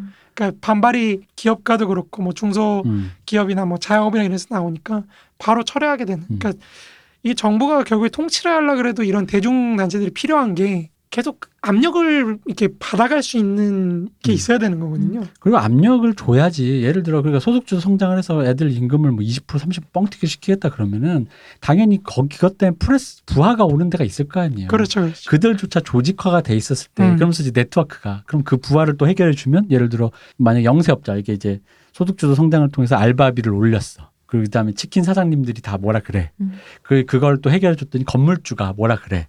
그럼 건물주를 해결해 주면 은행이 뭐라 그럴 거 아니에요. 그 은행이 또 시중 금리와 미국과 그럼 이제 이게 또 외교의 문제란 말이죠. 그렇죠. 그 이제 이런 것들이 이제 순차적으로 이 social 그거가 되는데 그거 한국 사람 웃긴 게 목소리 크면 진다는 게 여기서 드러나는 거예요. 지랄을 해서 올려놨는데 그러니까 나는 조용히 있으니까 난 영세 자영업자인데 무슨 노조도 없고 가격도 없고 목소리가 없으니까 목소리 크지가 않으니까 나는 소외되는 거야. 이 정권의 어떤 정책에서. 음, 그러니까, 그렇죠. 그러니까 목소리가 커야 된다. 그리고 목소리가 크지 커지지 않을 때도 있고 이 고저가 있으니까 그때를 대비해서 법으로 땅땅땅 해놓자. 네. 그러니까 이게 우는 애에 떡 준다는 우리 속담이 네. 굉장히 음, 딱 많은 걸, 준다고. 네, 맞아요. 많은 걸 담고 있는 속담이라는 거죠. 아, 그러니까 이렇게 이, 이 유구합니다. 자, 이렇게 해서 그냥 사람을 패가지고 없애버리는 게. 난 그렇죠. 누구를 팼다라는 건 오히려 두째치고. 뺐다는 건 둘째치고, 네. 그러니까 제가 말씀드리죠. 팼는데 음, 패서 들어온 애들은 또 어떻게 하는지 보자는 거죠. 그죠. 음. 그러니까 이후로 전평이 계속 그 내부에 세력이 있었지만 얘네 계속 두들겨 패요. 음, 음. 계속 두들겨 패는데 그럼 이렇게 패가지고 그 세력을 차지하게 된 대한총이 네. 그뭐 이제 회사하고 협력을 잘했느냐? 음. 그게 아니라는 거죠. 음, 이게 이게 나중에 1947년 5월, 4월 5일쯤에 대한노총이 경성지부를 만들면서 사실상 전평 세력이 이제 완전히 소멸해 버립니다. 네. 그럼 이제 얘네가 완전히 경성망직 회사를 차지한 거거든요. 노동자들을 장악을 한 거거든요. 음, 대한노총이 그렇죠. 장악을 한 대한노- 거죠. 그렇죠. 근데 그러자마자 대한노총이 어떻게 하냐면은 곧바로 김현수한테 대항해서 노동쟁의를 일으킵니다. 우리 김성수 음. 동생님. 네. 네. 바로 파업을 일으킵니다. 음. 왜냐면은 더 많은 지원금을 달라고. 음. 음. 아 이제 우리가 그 전평 애들도 패주고 이랬는데 좀 더 주셔야 하지 않습니까? 음. 음, 그렇죠. 네, 요거 자체가 이제 사실 이 당시에 김현수 집안에 돈이 있다 보니까 이제 좀 이 당시 뿐인가요 여기가? 아니, 그렇죠. 유구하게 돈이 많았죠. 뭐 지금도 고려대 갖고 있고 뭐 그런 네. 바로 이 장면 때문에 제가 고용 자유를 얘기한 거예요. 너희들은 단기 고용직이야. 그렇죠, 그렇죠. 왜 자꾸 정규직으로 끝없이 뭘 자꾸 가져갈라 그래. 아 정규직도 우리가 없애줬으니까 아, 그럼. 우리 정규직 아. 만들어줘야지. 아니 그건 계약이 없 단기 고용직으로. 아니 일단 비정규직이 단기 고용직이 정규직 그러니까 이게 일단 그 말씀이 맞는 게 비정규직이 사라져 주면 예를 들어 요즘 젊은 세대는 왜 586 꼰대와 음. 기득권 세력이 없어지면 그 자리가 내 거가 될 거라는 그렇죠. 생각을 한다라는 그렇죠. 거지. 그러니까 여기가 문제라는 거예요 여기가. 그래서 이제 대한노총이 김현수한테 협박을 하고 공장 점거하고 난리를 칩니다. 음. 근데 이제 이때 파업 자체를 미군청이 아예 금지를 해버리거든요. 포고령 5라는 걸 발표를 해가지고 그러니까 이것 때문에 이제 대한노총 간부들이 또 잡혀 들어가고 음. 그런 일을 좀 하는데 어쨌든 이 당시에 대한노총이 자본가나 이런 정치 집단들하고 어떻게 결탁을 하는지 굉장히 잘 보여주는 일화라는 거죠. 결탁을 해봐야 다음은 또 결국 어떻게 될지를 잘 그렇죠. 보여주는 그것도 잘 거네요. 보여주는 거죠. 네. 그러니까 이 뒤로도 사실 대한노총이 이제 청, 그 뒤로도 지금까지 계속 이어지는 단체잖아요. 그걸 보면은 내부에서 개파 투쟁이 엄청납니다. 또 또 이제 누가 더 많은 걸 가져올 수 있느냐, 음. 콩고문을 누가 더 많이 가져올 수 있느냐. 요걸 놓고 이제 또 이승만한테 붙자 아니다 이승만하고 싸워야 된다 뭐 이러면서 또 엄청 또 싸웁니다. 어느 라인을 잘 탈 것이냐. 그렇죠 라인이죠. 네. 우리 또 라인이 최고잖아요. 어느 하늘- 동아줄이 좋은 동아줄이냐. 그렇죠. 이게 어. 하늘로 갈 건지 그렇죠. 떠- 썩은 어, 썩은 것인지. 썩은 것인지. 그러니까 요걸 놓고 이제 개파들이 또 논쟁을 엄청 해. 우리 음. 김구한테 붙자 아니다. 김구는 끊어진 줄이다. 뭐 이런 걸로 엄청 싸우는데 그게 이제 어쨌든 이 사람들도 자기 콩고물을 얻기 위한 그것 중에 하나라는 거죠. 네. 근데 이제 경 이제 계속 이어가자면 경성 방직에서 한 한 번 이렇게 전평이 분쇄가 되니까 그 뒤로도 이제 도미노처럼 이제 요청이 음. 들어오는 거 자본 그렇죠. 우리 우리 우리도. 것도 어 우리 음. 것도 한번 찾아주십시오. 부탁드립니다. 그렇게 잘하신다는데. 음. 전문가네요. 어 전문가시 그러시 요즘으로 치면 뭐 노조 세스코. 어뭐 세스코 그건 그건 해충 아니에요? 아, 기업 입장에서 그렇게 어, 뭐 생각하니까. 약간 그래서 어. 요즘, 요즘으로 치면 이렇게 노조 파괴 네. 전문 네. 단체랄까요? 뭐 그런 거죠. 한번 한 번 이제 하니까 이제 평안 청년회 같은 서청 계열들이 계속해서 출격을 합니다. 음. 여기 이제 경성 전기회사라고 또 하나 있는데 이것도 이제 또 한 사례죠. 이제 경성 전기 주식회사라는 걸 줄인 경성 전기라는 회사인데요. 여기 노동자들이 한 5,400명 규모예요. 음. 꽤 크죠. 네. 이 당시로 지금으로 쳐도 사실 꽤 큰 네. 규모의 음. 회사입니다. 이 회사도 이제 경전 파업단을 만들어서 일본인 경영자한테 이제 생활비를 요구하는 파업을 하- 했거든요. 음. 전 사실 저번 시간에도 생각했는데 생활비를 요구한다는 게 조금 재밌는 거예요. 어, 그럼 뭐 그러니까, 재밌나요? 그러니까 이해는 하잖아요. 그러니까 못 먹고 살겠으니 우리한테 지금 그러니까 먹고 살 수 있게 해주시오. 근데 이게 임금이 아니라 생활비라는 게 재밌는 거예요. 그렇죠, 뭐. 네, 그 명목이 그렇다는 게 무슨 아마 이거 그거 아닐까요?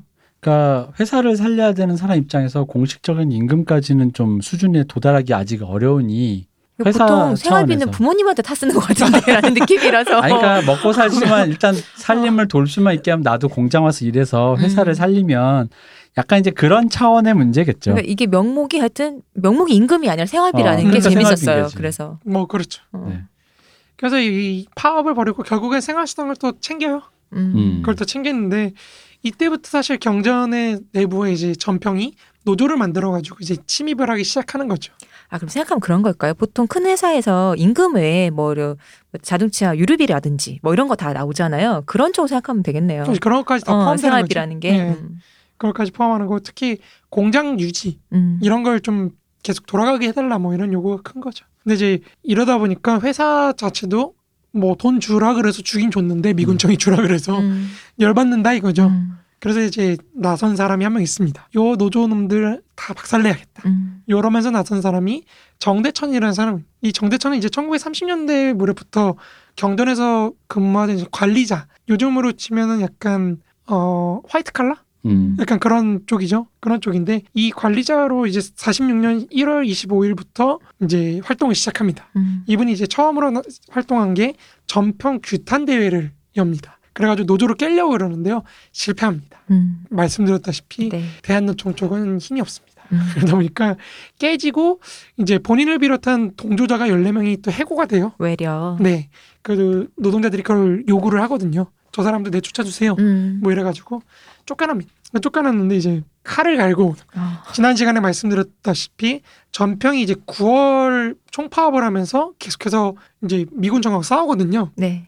그 와중에서 이제 9월 총파업이 실패하면서 좀 힘이 약해지니까 곧바로 10월 17일 날 복직을 해요. 복직한 다음부터 바로 이제 또 이 당시에 전평계열 노동자들이 9월 총파업으로 200명 정도 또 검거가 되니까 그러니까 이 사람들이 주요 활동가였어요. 음. 이 활동가들이 다 잡혀 들어가니까 간부진들이 사실상 사라져 버려요. 그러니까 이제 좋은 기회가 생긴 거죠. 이래서 이제 정대천은 이제 서청 사람들한테도 요청을 해요. 한번 도와주십시오. 그래서 서청 사람들 끌고 들어가가지고 46년 11월 22일 날에 경전 자치노조를 만듭니다. 그러니까 이게 그러니까 오늘로 치면 용역 깡패들을 데려와가지고 회사에 네. 그 사람들 직원으로 잠입을 시켜가지고 그 사람들을 기반으로 해서 노조를 만든 거예요.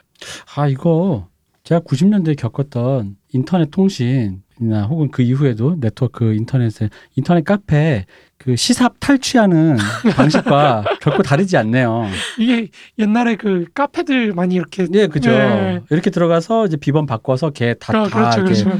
비회원 만들고 어, 다 예. 내쫓고 뭐 이렇게 하는 거. 그 전까지는 이제 유력한 애들한테 따로 문자 보내가지고 음. 도와주십시오. 그래가지고 어쩌고 저쩌고 그래가지고 아 이거 많이 봤네. 이게 뭐 정치인 팬카페부터 그 정치 단체 그 옛날 서프라이즈가 그러잖아요. 그죠 서프라이즈도 예. 그랬죠. 서프라이즈 그리고 기타 아이돌 그 무주공산 시절에 백색 테러 난무하던 무주공산 시절에 아이돌의 팬카페 이들이 이제 다 이렇게 했죠. 생각하는 게 비슷한 건지 아니면 사람의 어째 로직은 그런 건가 봐요. 어, 배운 건지 뭐 아무튼 그런 식으로 해가지고 들어가면서 이제 회사의 지원 속에서 또 두들겨 패기 시작합니다. 음. 너네 우리 말 안 들으면 법보다 가깝다는 그 주먹 맛을 보게 될 거야. 뭐 이런 식으로 해가지고 점점 선거에서 이제 승- 유리하게 이끌기 시작하는 거죠. 그래서 결국에는 정대천이 이제 뭐 결국에는 선거 결과를 조작, 조작을 하면서 자기가 당선 노조 대표로 당선이 되고 음. 그러면서 되게 전평 계열 노조가 완전히 쫓겨나는 그런 상황이 펼쳐집니다. 또 인천도 사실 이 당시에 굉장히 방직이나 이런 산업이 발달했거든요. 여기도 비슷합니다. 음. 인천 이제 동양방적이나 이런 데도 미군청이 여기는 이제 미군청이 직접적으로 관리하던 공장이거든요. 네. 그래서 이제 1945년 10월 22일 날 최남이 이쪽 동방 관리자로 이제 임명됐던 사- 그런 상황이었는데요. 여기도 이제 이 사람이 메이데이 행사나 이런 거 막으려고 뭐 노동자들한테 일요일 날에도 노동을 해라. 5월 1일 우리 노동절. 그렇죠. 메이데이 이제 거기 참석을 하려 그러니까 노동자들이 정치 활동을 하면 되겠느냐라는 명분을 갖고 이제 막은 음. 거죠. 음. 그럼 너네 일요일에 잔업을 해. 너네가 무슨 노동자야 근로자인데. 아 그렇죠. 뭐 그런 거죠. 뭐 이렇게 되다 보니까 노동자들이 파업을 해가지고 이제 결국엔 뺏겨요. 음. 여기가 이제 그 전평 쪽으로 이제 가는데 이 전평 노조가 이제 또 회사가 또 이제 또 작살을 냅니다. 회사가 또 그 경찰을 데려와가지고 음. 노조 간부들 일곱 명을 또 이제 구속을 고 그러는데 실제로 또 검거가 돼요. 음. 그 검거가 된 다음에 이제 그 없어진 틈에 회사의 주도로 대한노총에 가입을 하려 고 그럽니다. 그러니까 음. 웃긴 거죠. 회사가 노조에 가입시키려고 한 거예요. 음. 노- 그 기업을 어용이니까요. 그렇죠 어용이니까. 네. 근데 이제 그런 거 남은 전평조합원들이 우리 간부진이 올 때까지 절대로 그건 결정할 수 없다. 음. 뭐 이런 식으로 투쟁을 해가지고 네. 결국에 그게 미뤄집니다. 음. 이렇게 미뤄지는데 어, 이 사람들이 이제 여기서 이제 노조 위원장이었던 윤한수나 김정혜가 이제 다시 오는데 오자마자 이제 서울로 보내버립니다. 오 좋은데. 이거 출세한 거라 생각하면 안 돼요. 보통 서울 본사로 보내버립니다. 어 좋은데 다들 본사 가는 게 꿈 아닌가요? 지방에서는. 어, 그러니까 구미에 가서 노조 파괴하다가 어. 삼성 본자 그러니까 본사로 어, 나 구미 지부에 있다가 나 삼성 서울 본사로 가는 거잖아. 그렇죠, 뭐 어, 그런 건데. 나쁘지 않은데. 근데 이 사람들이 이제 노조 위원장들이 그걸 거부를 해요. 음. 그래서 이제 해고자의 복직이나 뭐 이런 10개 등의 결국에 나중에 해고가 돼가지고 그것 때문에 이제 노동 노, 그 전평 노조가 이제 10개 정도의 뭐 항목을 내세워가지고 다시 복직 투쟁을 막 하고 그러는데 아이고 요것도 이제 회사가 아예 이때는 경찰이 개입을 해버립니다. 음. 경찰과 서청 쪽 사람들을 이제 무장을 시켜가지고 기숙사의 노동자들을 감금을 시켜놓고 폭행을 해요. 그러면서 이제 거의 뭐 박살이 나죠. 그리고 이제 대한노총은 8월 3일 날에 이제 영등포 대한노총원 이제 대한노총 직원들 네. 사람들하고 인천에 이제 평양 청년회원 700명 정도를 음. 동원을 해가지고 회사 내에서 이제 인공 노조를 만듭니다. 인천 그 인공 노조라고 줄이면 안 되고 인천 공종 노조를 만들어 가지고 전평 조직을 이제 없애버립니다. 그러니까 노조의 노조를 계속 만드는 거 이거는 아주 유구하네요. 유구하죠. 네. 지금하고 다를 게 없죠. 네. 그러니까 이런 식으로 이제 경방, 경성 전기, 뭐 동양 방직, 조선 화학 비료, 조선 기계ek, 조선 제마, 조선 차량, 뭐 야전 장류, 뭐 엄청나게 많은 회사들을 뺐습니다. 음. 음. 뺐고 이제 노동자들을 이제 순치를 시키는 거죠. 네, 그렇죠. 그 순치를 시켜가지고 이제 자본가 손에 다시 들어가는데 요 조직들을 기반으로 해서 이제 대한노총이 하나의 거대 노총으로 이제 기능을 하기 시작합니다. 음. 이제 그 기반이 되는 거죠. 그러니까 웃긴 거예요. 원래 기반이었던 대한노총을 만들어 놓고 음. 서청이나 이런 폭력 조직들이 출격을 해가지고 노동자나 기업체를 점금령을 한 다음에 그거를 이제 대한노총한테 갖다 준 겁니다. 음. 그러면서 이제 대한노총이 소위 말해 전평을 대체하는 그 노동조합으로서 기능을 하게 되는 거죠. 그러니까 되게 웃기는 거죠. 이제 이런 식으로 전평이 순치된 어떤 보수 성향의 노동자들 주체, 주체성을 빼앗긴 노동자 조직으로서 하나의 뭐랄까요 어, 노사 협조를 하기 시작하는 음. 그런 단체로 이제 바뀐 거죠. 네. 사측에 협조를 하는 거죠. 아 그렇죠. 사, 사측 네. 협조를 하는 그러니까 회사에 협조를 하는 네. 어용 노조가 되었다. 그렇죠. 어용. 노조가 네. 되었다. 어용입니까? 그냥 어차피 노조라는 게 뭐, 노, 노동자가 결속하면 그냥 노조인 거잖아요. 뭐 그렇긴 하죠. 나는 사실 저는 어, 물론 이제 이런 걸 편들 생각은 없지만 어용이라는 말의 그 어떤 약간 그런 되게 원색적인 약간 비난적인 그 말 음. 자체가 조금 그러니까 노조라는 게 노동자들이 주체가 돼서 그 조합이 그렇죠. 만들어져야 되는데 음. 노동자가 아닌 이 사용자에 의해서 그들이 꾸려져서 이게 조합이 만들어지니까 어용이란 말이 나오는 거죠 뭐. 아 근데 왜냐면 이 대한노총도 그러니까 이 이놈들이 이놈들 기준으로 봤을 때 자기들의 자기들의 의지라고도 볼 수 있잖아. 나는 저놈들을 뗐고. 그러니까 사람이 아 이 사람이 로봇도 아니고 무슨 저기 김성수가 저리 가라 그랬다. 김윤수가 저리 가라 그랬다고 무조건 가라. 내가 이래라 저래라 하는 사람만은 아니라는 음, 거지. 맞아요. 그러니까 문제는 뭐냐면 결국 이거는 작은 파이를 두고 그 파이에 끼어 들어가는 사람의 문제에서 기존에 있던 그러니까 이제 그게 저는 그러니까 그런 의미로 이게 진짜로 그 노조를 정말로 그냥 냉정하게 바깥에서 보는 사람 입장에서는 어용이라는 원색적인 표현보다는 결국은 이제 어떤 기득권을 갖고 조율이 되느냐의 문제인 거죠. 물론 여기서 억울하게 해고되거나 어, 그러니까 억울한 방식의 그거라면 또 모르겠지만 이것 이건 역시 결국은 노조라는 방식이 아까 얘기했지만 그 다른 류의 노동자들을 규합하지 못하는 연대기로서의 그것도 그 그러니까 그런 뭐랄까 부실함 음, 도 있는 거라고 저는 보는 거죠. 그러니까 결국은 아 물론 그렇다 해서 사용자가 돈 막 이렇게 삼성이 막 돈 막 1억씩 2억씩 주면서 사람이 하는데 그게 어떻게 이기냐 맞아요. 그러니까 제 말은 그 어용이 조금 뭐랄까 너무 사용자가 지령을 내린 어떤 그런 로봇 같은 느낌인데 그거 역시 이, 이 룸펜을 너무 물화시키는 용어 같다는 음. 느낌이 드는 거죠.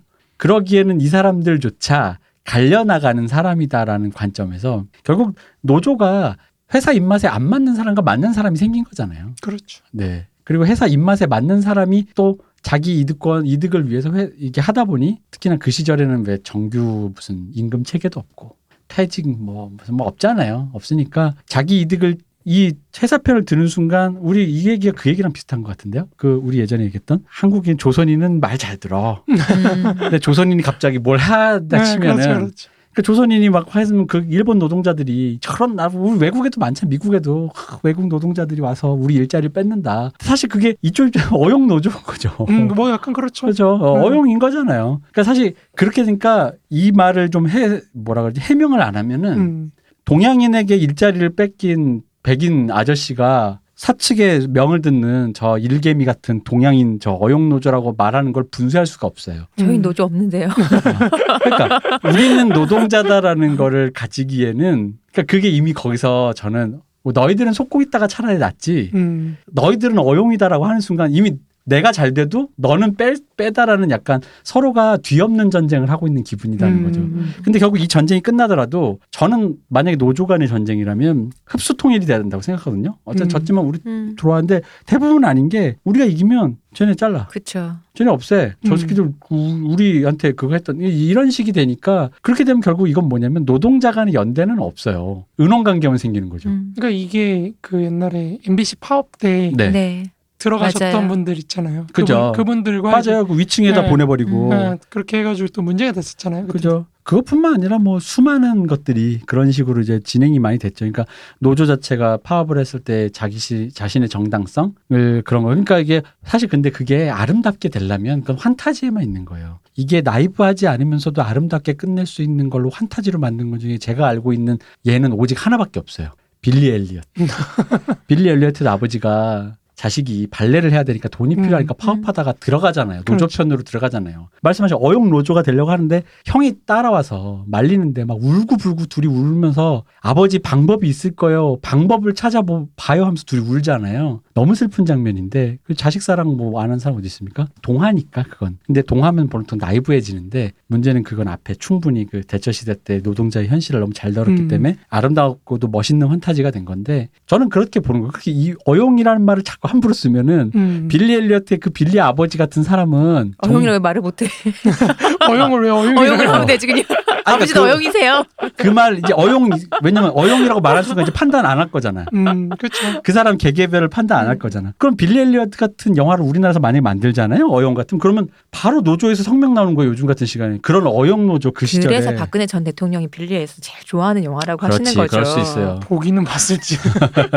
왜냐면은 어용 노조를 지금 그 예를 들어 87년 대 노동자 대투쟁 때 그거 했던 사람 지금 복직하려는 거냐, 음, 그 어떤 그 복권시키려는 거냐 이렇게 말해버리면 할 말이 없는 거예요. 음, 근데 그 근데 빌리 아버지가 그런 사람이었나? 아, 뭘 그런 사람도 있고 이렇게 해서 진짜 막 자기 이익을 위해 그게 뭔지도 모르고 들어갔다가 자기도 솔직히 여기서 말씀하시는 거는 자기도 그 꼴 났다의 경우에 좀 더 맞지만 그냥 남 모르겠고 내 이득만 취하러 갔다가 너도 그 꼴 났다 이건데 그런데도 불구하고 결국은 사실 저는 그렇게 생각하는 거죠. 어쨌든 이들도 노동자였고 연대라는 거는 노동자끼리 연대하자는 말은 쉬운데 우리끼리 무슨 연대하자면 오히려 여기서 이, 이 힘든 거 음. 여기서 말해야지 연대라는 거죠. 연대가. 그, 그러지 않고서 편가르기, 짝가르기 하면은 그 순수했던 노조만 남겠죠. 원래 노조. 원래 큰 일을 하다 보면 그게 갈려나가는 사람도 있고 음.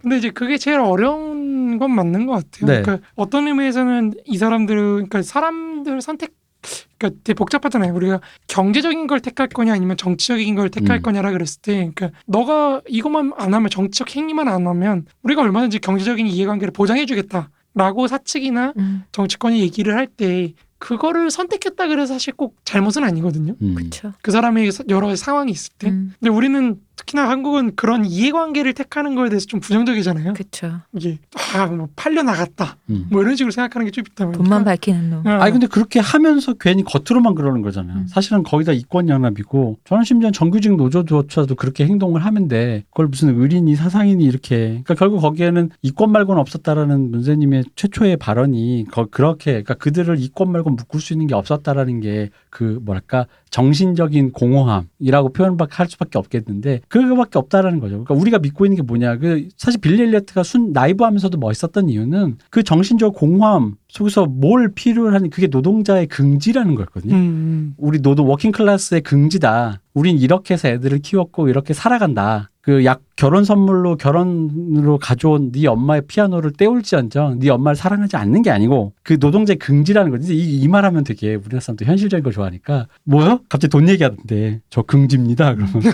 긍지요? 아니 무슨 아니 무슨 봉창 두들기는 소리야. 아니 내 음. 지금 임금 협상 얘기하고 있는데. 근데 결국 이렇게 해서 분, 저는 오히려 그렇기 때문에 기존에 있는 지금의 우리나라의 남한에 있는 노조도 결국 그래서 분쇄가 된다고 생각해요. 음.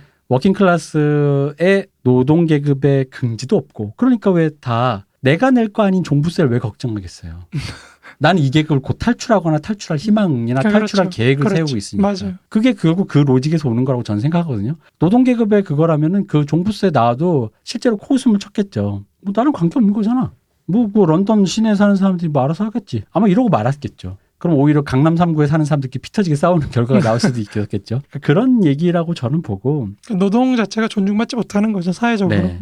그러다 보니까 그러니까 사람이 자기 삶을 긍정하게 하는 방향으로 사회가 좀 나아가야 되는데 음, 맞아요. 우리는 그게 아니라 사실 쟤네가 아닌 무언가 맞아요. 음. 어 쟤네보다는 좀 나은 무언가 그죠. 요걸로 가는 걸로 사회가 그게 양면성이죠 그것 때문에 사회가 더 역동적으로 굴러갈 수도 있는 거고 그, 그것도 그걸로- 역동적인 건 우리나라가 바로 그런 특성이 있기 네. 때문인데. 그러니까 왜 흔히 말 아버지 어머니에 대한 삶에 대한 긍정, 어떤 그런 뭐랄까 자기 스스로에 대한 이걸 뭐라 그럴까요? 그러니까 긍지, 긍지죠, 음, 뭐 긍지. 긍지 사람은 어쨌든 간에 살면서 뭐 이런저런 일을 해도 살아온 것만으로도 긍지를 느낄 만한 어떤 그런 것이 있다고 보는데 그 긍지를 이제 느낄 기회를 순간순간 이권에 매몰리지 않으면 긍지를 느낀 놈만 바보 되는? 음, 그 흔히 말 요즘 젊은이들의 연끌 현상이 그런 거 아니에요. 그렇죠 가만히 있다 보니까 다른 사람들은 막, 박탈감을 어, 막 다 달려나가고 있어. 막 전화했더니 동창들이 막 나 이번에 주식해. 뭐 저번에 뭐 오피스텔 하나 경매로 샀어. 어? 나는 내가 아직 젊어서 음, 그럴 수, 난 그런 거에 관심 없어야 되는 건 줄 알았는데 언젠가 때가 되면이라고 생각했는데 사실 갑자기. 그런 거, 어, 갑자기. 그러니까 사실 그러니까 젊은이들의 그 박탈하는 그런 거 저희가 왜 예전에 비트코인 때 사람들과 이게 공회전을 했었거든요. 우리는 비트코인에 왜 몰두하느냐에 대한 얘기를 했는데 음, 그 유시민 작가가 비트코인은 저기 이게 허황된다. 그래서 나쁘다. 아니 누구 뭐 나쁘다. 누- 나쁜 줄 누가 몰라. 허황된 걸 하는 건다 나쁘지. 근데 자꾸 그 얘기를 하면 우리가 허황된 걸 부추기고 긍정했다라고 음. 자꾸 오해를 하셔서 음. 거기에 매몰될 수밖에 없는 그 마음들을 얘기를 하는 거였는데 포커스를 다르게 두시더라고요. 음. 그거 제가 아직도 억울해요. 왜냐면 지금 비트코인 이렇게 올 지금 영끌이랑 비트코인은 우리가 그때 이미 안 하려면 예견했던 거거든요. 비트코인 음. 방송 때. 역시 주식 투자나 이런 것도 아 날람을 들으면서 음. 그래서 아니 애들이 왜 몰두하냐 이거지. 어. 그, 그런데 그 얘기인 건데, 그러니까 그게 아마 저희 생각엔 그게 제 생각엔 저희 아날람에서도 하고 있는 방송의 목적이기도 한데 결국 우리가 무슨 생각을 하고 살아야 하나 음, 내 삶이 뭘로 규정되느냐 사실 그런 것 같아요. 근데 그게 저는 없다고 보는 거니까. 음. 근데 여기서도 전형적으로 없으니까 사실 이 사람들 저는 오히려 그래요. 노조 파괴 있잖아요. 사람을 패서 없앴다고 말은 쉬운데 긍지가 있는 사람은 순교해요. 음, 그잖아요. 이데올로기가 있는 사람들의 그 전쟁을 보- 우리 봐왔잖아요. 절두산 성지가 있는 근처에서 녹음하면서 그런 얘기를 하니까 모두 와닿네요. 그죠? 어, 여기 이렇게 그걸 김대건 신부님은 조금 저에겐 약간 충격적인 존재지만 음, 어쨌든 그 저 뭐랄까 그런 긍지가 없는 상태에서의 공동화된 근데 뭐 긍지 뭐 그런 이데올로기 그런 정신 뭐 이런 게 신념이 없으니까 뭐 갈아타기도 쉽고 민주당 나와서 국민의힘 갈 수 있죠.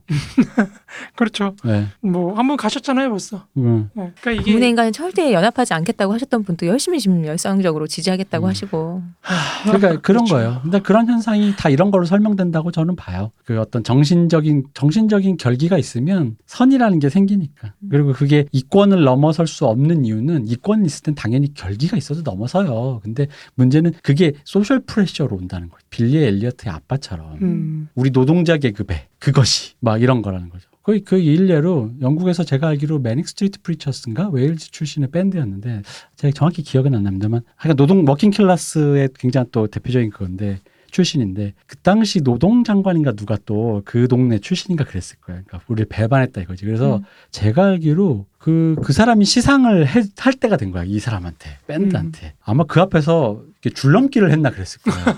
넌 배반자다. 조롱하기 음. 위해서 어. 너는 배반자. 우리 working class 계급의 이익을 배반. 약간 그런 건데 한국엔 그런 결기가 없죠. 우리는 공병원 씨 따님이 변호사인가 검사 됐을 때 그 당연하게 이- 그냥 받아들이잖아요. 우리는 그렇죠. 뭐 예전에 그런 얘기 많이 했잖아요. 영국에서 노동자 출신 분들의 자녀가 뭐 변호사나 뭐 검사 이런 음. 거 됐을 땐 집에서 영 끊는다고 왜? 음. 어, 네가 감히 우리 계급을 부- 무시 아니 무시지 배반을 했느냐라는 음. 건데 우리는 그렇지 않잖아. 그래서 이제 그런 부분들에 대한 물론 거기는 그것대로의 또 그게 있는데요. 어쨌든 간에 그러니까 그, 그러니까 이권을 넘어설 수 있는 사회적인 압력과 우리를 끈끈하게 이어주는 그 연대적인 그 어떤 지역 사회 뭐가 이런 게 여러 가지가 다 필요한 건데 안 되니까 그러니까 얘 저는 그래 요. 이게 대한 노총이 들어가서 그래서 잘 되기라도 했으면 음. 어 그래서 얘들도 정신 차리고 야 여기 어차피 깡패지 그만하고 너희도 공장 돌리면서 이제 손 털어야지. 어, 손 털어야지. 그런 일은 없어요. 음. 그러니까 이 모든 것이 저는 왜냐면 우리 방송을 제가 좀 이 얘기를 계속 하는 이유가 우리 방송을 들으시는 분들이 그러니까 저러지 말아야지 하면서 이 대한노총 같은 애들 현, 현아 끌끌 차면서 들을까봐 그래요. 음, 그럴 수 있죠. 어 저런 깡패놈들 저 무식하게 역시 저기서 나 노동자 배반하고 역시 노동자는 우리 편이라고 되게 순진하게 생각하실까봐. 음. 근데 저는 그런 거라기보단 여기에 뭐가 부재하는가. 문세님 표현으로는 이데올로기, 저의 표현으로는 긍지. 음. 그리고 그 긍지를 지탱시켜 줄 수 있는 사회적인 연대와 유대와 압력. 근데 여기엔 지금 그 모든 것이 없는 거죠. 이게 마르크스주의 계보로 따지면 루카치 조르주 루카치 이후에 네. 사실 예술이나 그런 게 제일 앞섰다고 이제 평가 문학이나 이런 게 고평가를 받았던 이유는 그런 걸로 이제 계급 의식을 심어줄 수 있다고 생각을 했던 거거든요. 음. 그죠? 예. 이제 이론적으로 계급 의식을 갖춘 그래서 뭐 직자적인 노동자와 음. 대자적인 노동자 노동자 계급으로서 내가 각성한 근데 이거 사실 직자 대자 철학 용어로 따지면 말도 안 되는 소리긴 한데 그건 딴 얘기고 어쨌든 그런 계급 의식을 심어줄 수 있느냐 없느냐 가 제일 핵심이 됐는데 음. 계급 의식 심어주면은 혁명으로 할 수 있는 갈 수 있는 거고 그런 거 못 심어주면 이제 체제 내적인 소위- 소위 우리가 노동 귀족이라고 부르는 그런 식으로 체제 내화된 노동자가 된다든지 뭐 이제 그런 걸로 이제 싸웠던 건데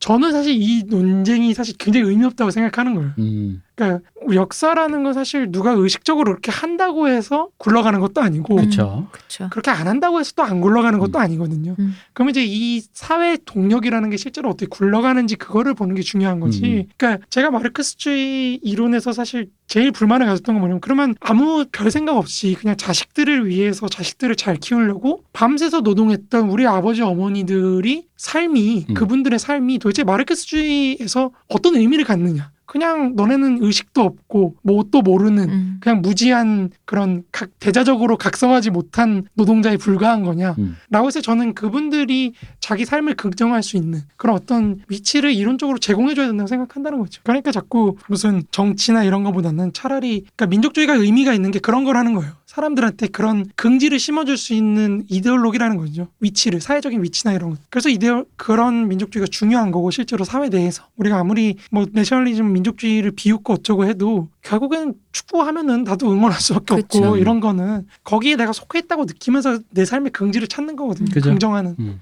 그러니까 마르크스주의든 뭐든 좌파 이념들이 자꾸 그런 걸 제공을 해줄 생각을 해야 되는데 그게 아니고 자꾸 말씀하신 것처럼 이제 어용이라고 음. 후려친다든 뭐 이렇게 되다 보니까 그래서 저는 정치보다는 경제의 움직임 속에서 그런 어떤 뭐 사회주의라면 사회주의라고 하든지 아니면 좀 더 나은 방향으로 가는 거를 찾아야 된다고 봐요. 그, 그, 그 말씀이 맞는 게, 그 실물적으로 그렇게 해명을 하지 않으면, 저도 말하면서 부끄럽단 말이야. 긍진이 무슨, 뭐. 음. 그걸 또 학, 이론가가 그런 얘기하면 웃기단 말이야. 그건 종교단체나 하는 거지. 신념을 가져라 이런 거고. 믿으시오. 아, 긍지란 말로는 설득이 안 돼요. 음. 당장 눈앞에 있는 수치적인 문제. 그러니까 결국 그렇지. 경제로 치환할 수밖에 없는 음. 것이고 경제가 곧 그런 것들을 이제 근데 이제 그 경제를 단순히 숫자로만 보는 게 아니라 그것 안에서 그게 뭘 그러니까 뭘 위해서 그거를 그렇죠. 우리가 네. 하느냐라는 거죠. 그러니까 뭘 위해서 우리가 만들고 음. 뭘 위해서 경제를 하고 뭘 경제를 위해서 하고, 돈을 벌고 그렇죠. 돈을 벌고 뭘 위해서 하는 거 그냥 예를 들어 크라운에서도 와 왜 왕이 되느냐 왜 왕이 뭐라고 생각해라가 마찬가지로 기업가가 어느 정도 규모가 되면 예를 들어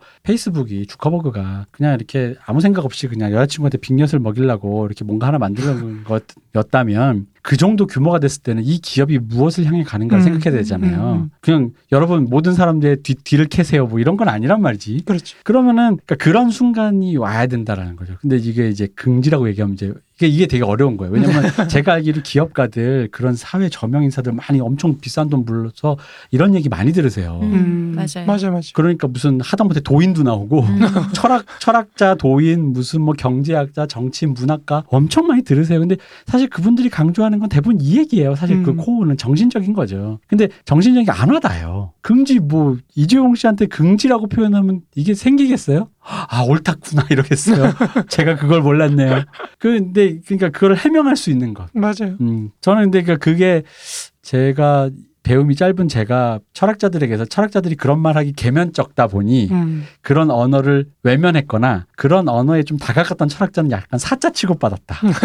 약간 그런 느낌이 있는 거예요. 그 약간 영성 쪽으로 또 빠져버리고 그렇죠, 갑자기 약간. 후반기에 막 그러니까 어렵습니다. 그러니까 그런 얘기를 좀 이렇게 되게 드라이하게 해줘야 되는데 음. 자꾸 영성이 되어버린다랄까. 그렇죠. 뭐 해결도 사실 절대 정신이라 그러면 음. 약간 좀 사짜는 게 드라이하게 얘기를 하면은 잘 와닿지가 않잖아요. 그렇죠. 어. 그 우리 자본가 분들이 그 마음을 코 여기로 올려줘야 되는데 그렇게 그러니까 말하면 못. 하는 거야. 그러니까 이게 아니 근데 이게 더 어려운 게 샤머니즘밖에 없어. 네, 수현님 말씀하신 게 더 어려운 건요. 내가 만약에 자본가만 공격하겠다 그러면 조금 가능해. 음.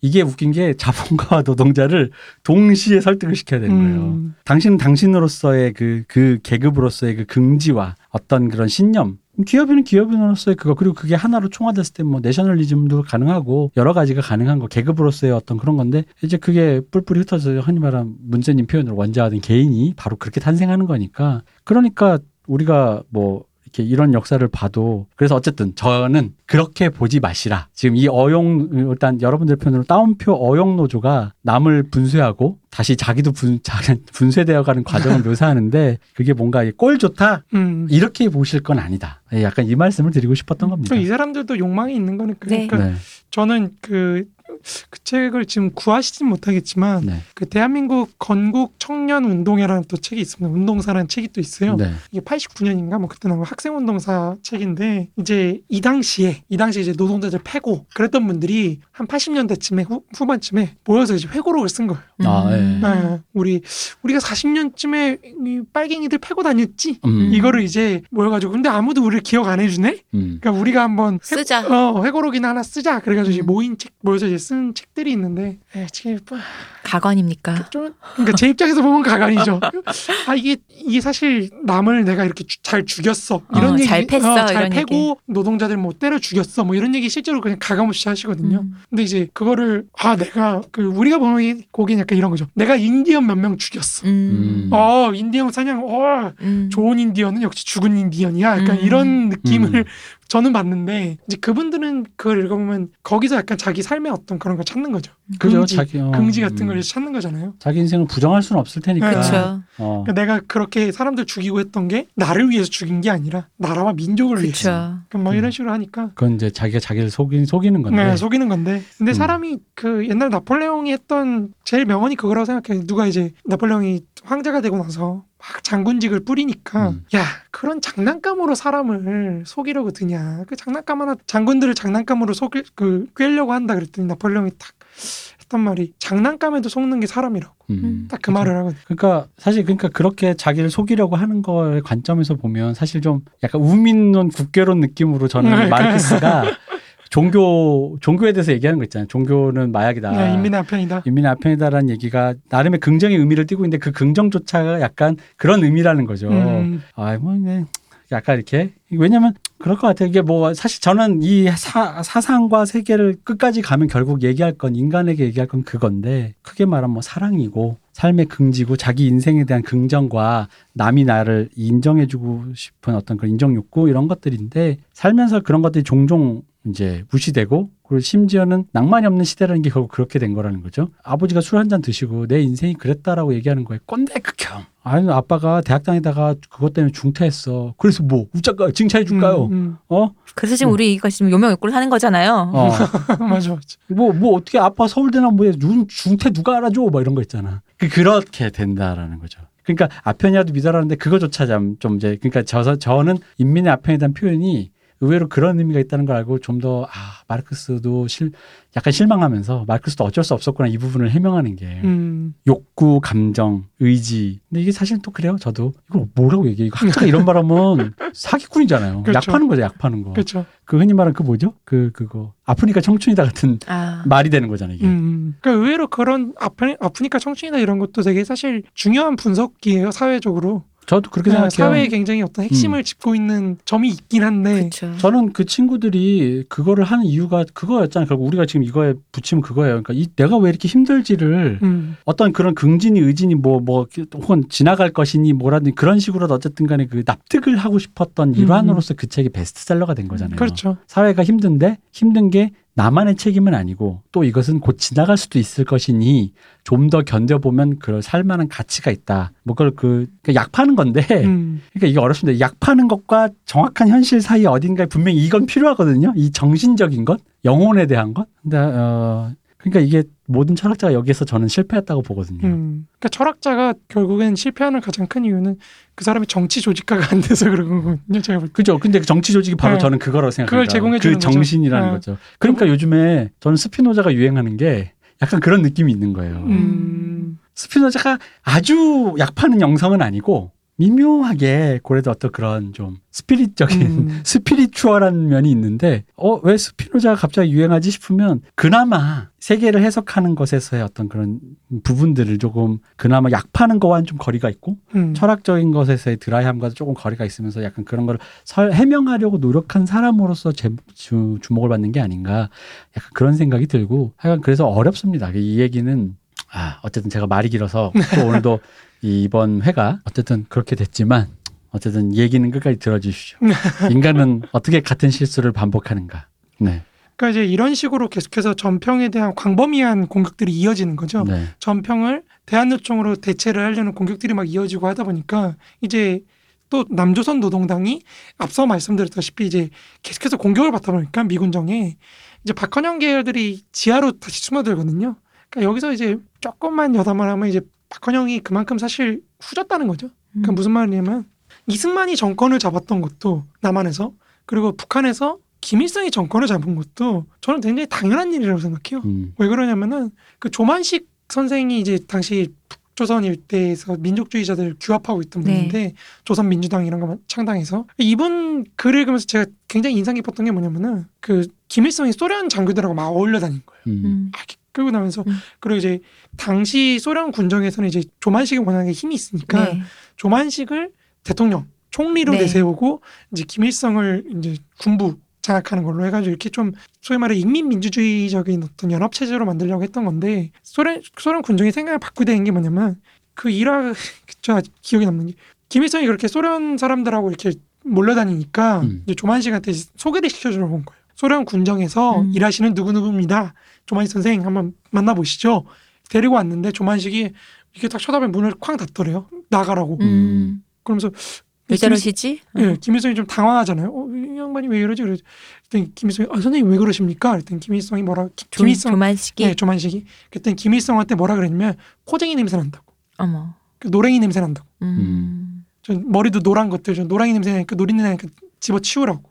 인종차별죠. 인종차별이죠. 네. racist. 조만식이 만약에 거기서 그렇게 안 하고 김일성처럼 그렇게 음. 그러면서 김일성을 막 혼내요. 너는 조선인이 왜? 왜 소련 저런 노랭이들하고 같이 몰려다니냐. 음. 너 몹쓸 놈이다 이러면서 뭐라고 하거든요. 그런 일화가 있는데, 그러니까 이 사람이 조선에 대해서는 잘 알았을지 몰라도 당시 뭐 투쟁을 열심히 하고 음. 그랬을지 몰라도 세계 정세가 소련이 이제 여기까지 왔구나라는 걸 이해를 못 한다는 거죠. 음. 마찬가지로 뭐 김구나 이런 사람도 마찬가지인 거예요. 기계가 있어 굽히지 않겠다는데. 그걸 기계라고. 그러니까 우리 요즘 말로 표현 자주적인 건데. 나 그쵸. 네, 알겠습니다. 그래서 이제 소련이 다시 봤다. 그렇죠. 그래서 조만식을. 그래서 소련이 이제 조만식을 배제하고 김일성한테 음. 권력을 주게 되는 건데 아마 그 이제 그런 얘기 보면 굉장히 답답한 거예요. 이제 그 사람들이 나중에 소련의 소련 군정 때문에 밀려나서 내려와서 하는 게 뭐냐면 가장 반공적인 이런 서청 같은 그쵸. 짓거리를 하는 거니까 네. 그러니까 이게 물론 그렇게 급진적으로 개혁을 한 북조선도 굉장히 잘못된 거지만 그러니까 여러 계급을 조화시킬 공존하게 하거나 조화시키지 못하는 체제였다는 거잖아요. 북한 음. 자체가. 그러니까 그것도 잘못이지만 내려와서 그렇게 하는 것도 잘못인 거죠. 제가 볼 때는. 아무튼 이 박헌영 계열 박헌영도 마찬가지. 박헌영도 이제 8월 태제나 이런 거 보면은 미국하고 소련하고 대립할 수밖에 없다는 그런 세계사적인 움직임을 전혀 이해를 못해요. 음. 8월 태제에서 뭐라 그러면 미국이 소련과 함께 가장 사회주의에 가까운 국가다. 음. 뭐 이런 얘기 하거든요. 8월 태제 핵심이. 그래서 미국을 진보적 민주주의 국가 뭐 이런 식으로 분류를 하는 건데, 그러니까 본인이 그렇게 얘기한 다음에 바로 이렇게 숨어가지고 투쟁을 한다는 게 음. 무장 투쟁하고 뭐 어쩌고 한다는 게 사실 그만큼 이론적 깊이가 낮다는 거고, 그것 자체가 이제 남한 공산주의 계열의 비극인 거죠. 네, 그렇죠. 어쨌든 그런 남, 이런 박헌영 계열의 남로당의 전술 변화로 인해서 전평도 이제 대결하기 시작하는 거죠. 음. 미군 드디어. 쪽이랑 그렇죠. 미군 정이랑. 그래서 이제 그 절정이 이제 1946년 9월 총파업과 거기에 연, 연이어서 나타난 10월 대구 민주항쟁. 여기 이제 대구 민중항쟁. 민중항쟁 그러면서 이제 그 여기서 이제 박정희 형인 박상희가 네. 죽는 거고 뭐 여기서 많이 죽었죠 사람들. 네. 예. 그럼 이제 절정으로 치닫게 되는 건데 여기서 이제 사실상 해방 직후 이제 노동자 자기관리 운동으로 조직됐던 노조라는 게 박살이 나는 거죠. 음. 속된 말로 이제 여기서 전부 다 박살을 나는 겁니다. 이 당시에 미군정 같은 사람들은 특히 이 상황을 사실 거의 전쟁으로 생각을 해요. 음. 네. 전면 왜냐면 1946년 9월 15일 그 서울의 철도 노조의 이제 파업으로부터 이제 시작을 하는 건데 여기서부터 이제 파업이 시작돼서 부산 철도 공장 파업으로 이제 계속해서 확장되면서 9월 총파업이 시작되는 건데 그리고 이제 여기서 7만 명 정도가 참여를 합니다. 서울에서만 10만 명인 그렇죠. 거죠. 서울에서만 7만 네. 명이고 이제 해고자가 1,943명에다가 2,218명이 구속이 돼요. 4천 명이 넘는 사람들이 그렇죠. 그러니까 엄청나게 큰 파업이었던 거죠. 네. 그러니까 정말로 전쟁입니다. 그러니까 이것도 제가 볼 땐 사실 뭐 타협을 할 수도 있다 이렇게 얘기하는 분들도 계신데 연구자들 중에는 저는 불가능했다고 봐요. 지금 이쯤까지 와서는 서로 네. 밀릴 수가 없는 거죠. 2층까지 왔으면 사실 거의 사생결단이기 때문에 음. 여기서 뭐 누가 이렇게 돕고 안 돕고 뭐 양보를 했네 안 했네 따지는 건 사실상 거의 의미 없다고 생각합니다. 미군정 입장에서도 노동자들이 정치 활동을 하는 걸 더 이상 용납을 할 수가 없는 거고 이미 냉전이 격화되고 있었고 미국 본토에서는 메카시 운동이 이제 막 터지고 있던 시점이기 때문에 네. 더 이상 이거는 뭐 좌파 단체라는 걸 용납할 수 없는 거고 노동자들도 이미 서청이나 이런 애들 도, 돌아다니면서 노동자들 두들겨 패고 공장 뺏고 전평을 없애고 이러고 있는 상황에서 더 이상 물러날 수는 없었다고 봐요. 음. 그러다 보니까 이제 9월 30일 날 이제 허성택 전평 위원장이 미군정 사령관한테 보내는 그 서신에서 뭐라고 그러냐면 이제 레닌 볼셰비키 문구 중에 가장 유명한 문구 중에 하나가 이제 모든 권력을 소비에트로 음. 거든요. 이 모든 권력을 소비에트로라고 하면서 임시 정부가 전복됩니다. 네. 러시아 임시 정부가 네. 전복되는 건데 그리고 이제 1917년 10월 혁명이 이제 터지는 건데 이거를 모방해서 이제 전평 위원장이 모든 권력을 인민위원회로 인계할 것을 요구합니다. 그러니까 굉장히 강경한 거예요. 그러니까 네. 무슨 말이냐면은 미군 정은 그 여운형과 박헌영이 세운 인민 조선 인민공화국이라는 이제 인공이라는 정치 조직을 부정하면서 네. 성립을 한 거거든요. 네. 그러니까 우리는 일본 총독부로부터 주권을 이양받았다라고 얘기를 하는 건데 미군청은 이 말은 사실은 인민위원회를 돌려보내라는 거는 다시 인공으로 주권을 보내라는 거거든요. 음. 그 말은 미군청을 부정하는 거죠. 네, 그죠. 미군청의 주권을 부정하는 거고 사실상 너네는 침략군이다. 음. 음. 뭐 이렇게 선언하는 거기 때문에 미군정 입장에서 이걸 받아들일 수가 없습니다. 그러니까 이제 뭐 당연히 전쟁이 되는 거고 당시 미군청 운수부장이었던 사람이 이제 증언을 한 게 뭐냐면은 상황은 우리가 전투에 돌입한 것과 같았다. 음. 그것은 전쟁이었다. 우리는 적어도 전쟁이라고 생각했다. 뭐 이렇게 회고를 합니다. 여기서 이제 전평 조직이 거의 와해 직전까지 가는 겁니다. 이제 47년까지 계속 와야 되는 건데 네. 이제 박지향 선생 같은 분들은 이제 전평이 온건적인 선택을 하면은 좀 상황이 바뀔 수도 있지 않을까라고 하지만 제가 볼 때는 그래봤자 결국 대한노총의 위치를 차지하는 걸로 끝났을 거라고 본다는 거죠. 음. 음. 체제 내화된 굉장히 순치돼서 경제적인 요구만 하는 음. 그런 노동조합 이걸로 미국이 딱 원하던 노조 아닌가요? 그렇죠 미국이 원하던 노조 미국식 노조인 거죠 네. 일종의 그러니까 그런 거기 때문에 사실상 전평한테는 어용 노조로 전락 어용 노조라는 표현 안 좋아한다고 하셨지만 음. 어용 노조로 전락할 것이냐 아, 뭐 따옴표 예, 예. 어려운 거죠. 아니면 계급 투쟁을 해서 진짜 정권을 한번 탈환할 것이냐 음. 음. 요둘 중에 하나밖에 없었다는 거죠. 그러니까 정치적 주체성을 실현할 거냐 박탈당할 거냐 요 두 가지 선택지 중에 하나 선택을 한 거라고 생각합니다. 그러니까 하나씩 깨고 올라가자니 최종 보스가 미군정이 있었네. 그렇죠. 그 음. 위에 최고봉이 있었던 거죠. 네. 그러니까 그 우리 옛날에 프랑스 혁명사 할 때처럼 네, 그렇죠. 노동자 계급 위에 모든 계급이 지금 단결한 거예요. 음. 이 노동. 계급을 제압하기 위해서. 네. 그러다 보니까 여기서 이제 뭐 끝난 거죠. 그러니까 그죠. 이- 아니 사실 그때는 그렇게 생각했겠지만 우리 또 2020년의 관점에서 미군에게 뭐라고? 그쵸. 미군에게 이게 하겠다고? 그렇죠. 이야. 이때 미군이 한국에 주둔하고 있던 게뭐 30만 뭐 이 정도인데 네.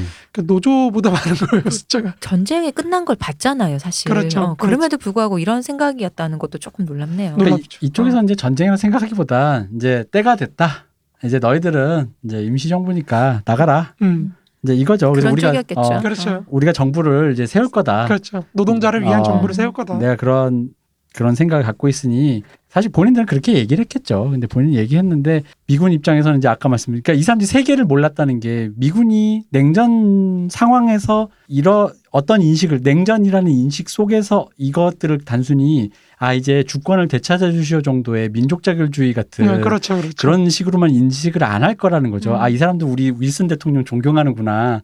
너희들도 똑같네. 이렇게 온건하게 봐주지 않는다는 거죠. 근데 그거, 그러면 가는 말과 오는 말이 달랐고 협상력도 그렇죠. 달라졌을 거라 생각하는데 뭐 얼마나 달라졌겠냐만 모르겠지만 그러니까 전혀 그런 세계적인 추세? 흐름? 그런 것들에 대해서 지금 전혀 무지한 거잖아요. 사실은. 그렇죠. 네. 이때 시기가 딱 그거예요. 그 지난 방송에서 이제 존 포드 네. 그렇죠. 감독이 음, 나 서부극 하는 맞아요, 존 그거예요. 포드 시다. 음, 나 당신이 하는 말 다 싫소. 음. 음. 어. 이 상황도 싫소. 어, 이 상황도 싫고 모든 게 싫소. 음. 이 상황 지금 거기 미국은 지금 그 상황이 펼쳐지고 펼쳐지기 직전인 거예요. 음. 이제 지금 진짜 메카 시즘이 막 해가지고 난리가 날 상황인데 여기서 이제 정권을 내놔라. 뭐 이러면은 사실은 그러니까 이 냉전이 격화되는 이 시점에서 이제 이런 동아시아 요구를 조그만 나라에서 예, 이런 어. 요구를 했다는 게 사실은 일개 노조가 엄청 큰 일이죠. 미국 제가 당시 미군정 사람이었어도 정말 되게 큰 일로 봤을 것 같긴 해요. 그렇죠. 왜냐하면 이게 또 사실은 그런 게 노조가 연합을 해서 정당이 좀 돼가지고 약간 그런 조직화가 돼서 이렇게 협상하러 왔다. 아 이분 민족 지도자 누구쇼라고 하면 조금 얘기가 달랐는데 노조가 왔잖아요. 음. 그럼 이제 냉전주의자 입장에서는 되게 빨갱인가? 음. 아 되게 어. 충격적이죠 진짜 되게 충격적인 거죠. 노조 위원장이 와서 나에게 정부를 정권을 이양- 이양해라. 어, 정권 내놔라. 뭔 소리야? 무서운 거죠 이제. 어, 무섭죠. 우리 지금 지금으로 지금에 해도 사실 지금은 불가능하다가 아니라 지금 해도 똑같은 충격이었을 것 같아요. 음. 지금 느끼는 것도. 지금 민주노총이 갑자기 청와대로 어, 가서 청와대로 가가지고 아 이제 노동자의 그거니까 정권 내놔라. 어, 대통령직에서 내려오시오. 같은 충격이라고 봐요. 그렇죠, 그렇죠, 어, 지금 그렇게 해도 사람들이 뭐래라는 것이 이쪽에서도 그랬을 것 같아요. 그렇죠. 그러니까 이 당시 요약을 하자면 이, 이 전체 요약을 하자면 이제 자본 시장과 노동 시장과 이제 토지 시장이 있다 그랬을 때 이 노동 시장 특히 노동 시장에서 임노동이 어떻게 상품으로서 기능하게 순치시킬 수 있을까에 대해서 지금 미군정과 노조가 정면으로 충돌하는 음. 그런 상황이 펼쳐, 펼쳐졌던 거고 그 상황에서 이제 사적 폭력이 동원됐던 거죠. 동원돼서 이제 노동자들을 탈주체화시키는 음. 그런 작업이 계속 진행되어 왔던 겁니다. 그, 그 진행되는 와중에 끝에 이제 전평이 더 이상은 여기서 밀리면 우리 진짜 끝이다. 음. 이런 위기감을 안고 미군 정과 정말 단판을 지으려 했던 그 사건이 이제 9월 총파업과 10월 민중항쟁인 거죠. 네. 근데 이제 우리가 이 글에서 사실 좀 이 방송에서 자세하게 다루진 못했죠. 뭐 계속 말씀을 드리긴 했지만 자세하게 다루지 못했던 게 사실 미국의 어떤 세계적인 전략이라는 거죠. 음. 그러니까 우리가 보면은 미국 칼 폴라니가 이제 거대한 전환에서 말했던 게 이제 세계사가 어떻게 변하고 있냐라고 했을 때 거대한 전환이라는 제목이 갖는 의미가 뭐냐면 이제 더 이상 세계적 수준의 자본주의는 불가능하다는 거였거든요. 폴라니가 보기에는 네. 이미 소련은 지역적인 공산주의를 형성하고 있고 음. 미국의 뉴딜도 사실은 지역적인 거라고 이제 폴란이 생각을 했던 거예요. 아 예. 근데 실제로 폴란이 생각과는 좀 다르게 미국은 뉴딜을 세계로 수출을 했죠. 음. 그게 이제 근대화론이라는 이름으로 1960년대 수출이 됐던 겁니다. 그 근대화론의 핵심은 뉴딜이라 그럴 때 우리가 그러니까 이제 세계대전 1차 세계대전 끝나고 자유주의적인 세계 시장이 붕괴됐을 때 세계 각지에서 사실은 반응이 나옵니다. 공산주의. 음. 아예 그냥 국가 모든 생산선을 장악을 해가지고 더 이상의 공황은 없다. 네. 요걸로 가는 게 있었고 파시즘 민족 공동체로 한번 뚫어보자. 음. 모든 노동자고 뭐고 한번 뭉쳐가지고 진짜 우리 Führer, mein 음. Führer를 통해서 뭉쳐서 한번 해결해보자. 요게 있고 마지막 세 번째가 뉴딜입니다. 네. 뉴딜이 뭐냐면은 개발인 거예요. 음. 우리 뉴딜 하면 상징하는 게 그 댐 건설이거든요. 보도블럭 아니고요. 후버 댐이죠. 이 그러니까 이 댐을 후버 댐을 건설한다는 거, 네. 그러니까 이, 이게 이게 우리한테 지금도 너무 강렬한 이미지로 음. 남아 있다 보니까 음. 그, 그 우리 전임 이명박 각각께서 그쵸. 네. 그 4대강 사업을 하면서 약간 음. 뉴딜을 본인이 그게 치수를 하고 싶으셔갖고. 그렇죠. 그러니까 우리 한국에서 뉴딜하면 계속하는 게 이런 뭔가 사업을 하는 거, 자꾸 음. 음. 땅 파고 뭐 이런 토건 사업. 토건 사업을 하려면 이 정부는 너무 토건을 싫어해서 문제긴 한데 어쨌든 토건 사업을 자꾸 하려는 게 자꾸 이 기억이 있기 때문이거든요. 근데 이게 의- 의미하는 바가 뭐냐면은 미국은 계속 개발을 통해서 지역 개발, 지역의 대규모적인 개발을 통해서 공황이라는 거를 극복하려고 했다는 거죠. 네.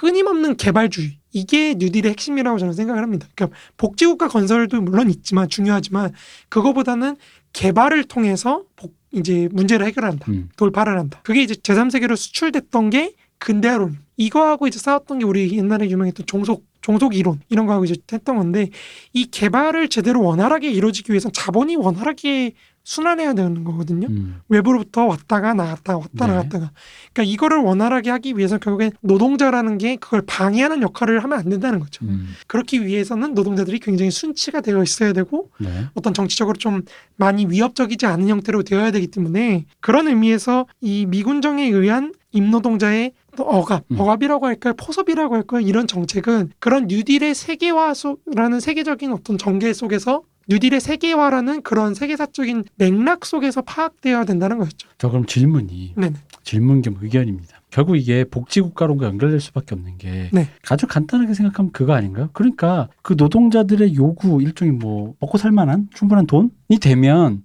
그런 류의 분쇄에도 불필요한 거 아니냐라는 거지. 그러니까 한 몸이 된다 이거. 내가 개발하고 싶은데 근데 우리는 그걸 압 예를 들어 우리나라의 경우 압축을 해서 노동자 임금을 후려치고 노동 시간을 무조건 막 압축적으로 하고 하니까 문제가 생기고 거기서 살게 해달라고 했더니 노조로 때려부시고 라는 그래서 문제가 생기는 게 아니냐. 그러니까 개발 담론이 뭐 나쁘다 좋다 문제가 아니라 그걸 온전하게 돌리려면 전평 같은 일- 일이라든가 우리 옛날 공장 여성 여성 직공 그런 비극이 안 생기려면 그렇게 했으면 될 거 아니냐. 어, 그러니까 소위 말해 노동자들이나 이런 사람들한테 적절하게 그죠? 협의를 이끌어내서 합의를 이끌어내서 네. 동의를 이끌어내서 근데 제, 제가 궁금한 건 그런 거죠. 그렇게 하려면 파이가 충분히 있어야 되는데 그렇죠. 그 파이라는 건 지금으로 치면 제 생각에는 서구의 선진국의 노동자의 그 여유로운 여가는 음, 그 밑에 하방으로 이렇게 전 세계로 다눠진 그 노동력의 일종의 착취적 구조도 한 외주를 몫을 준? 어, 한 몫을 하는 거잖아요. 그렇죠, 그렇죠. 근데 우리가 이제 우린 바닥이니까 외주는커녕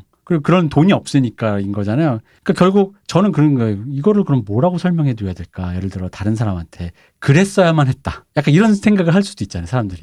그럴 수밖에 없었다. 음, 그럴 수밖에 없는 측면이 있죠. 예. 그러니까 우파들이 자꾸 이 얘기를 하니까 음, 좌파들이 여기서 대꿀멍이 되는 거거든요. 그럴 수밖에 없었다. 그런 수밖에 없는 측면. 왜냐면 그쵸. 그 말을 하면 그렇게 돼요. 그러니까 이게 자꾸 이렇게 우파적인 논리에, 로, 로, 그렇게 좀 더 기가 가는 거예요. 왜냐면 설득이 되는 거지. 음, 근데 그걸 일일이 뭐 우리가 그그 공장이 외국에 칫솔 수출해서 양말 수출하고 가발 수출해서 버는 돈이 그 노동자들 일 개개인의 그 생활 수준을 높여줄 수 있을 만큼 충분히 줄 수 있는 돈이 아니고 문제는 물론 이제 여기서 이제 이걸 좌파들이 저는 실수하는 게 뭐냐면 좌파들은 바로 이 구조를 짚어야 되는데 우리한테는 돈안 주고 저기 사장님은 돈 많이 가져간다 이거야. 음. 약간 이걸 짚는다. 음, 사실 저는 이거는 맞는 말이긴 한데 약간 오발탄이라는 거지. 음, 구조상 오발탄이고 제 생각에는 그냥 그런 거예요. 그러니까 이 구조가 그 파이가 충분하지 않았다. 예를 들어 음. 사장도 노동자에게 참가한들 제 생각에는 안 됐을 것 같거든요. 사장이 자기 자동차, 자기 집, 자기 별장, 자기 골프채 다 내놔도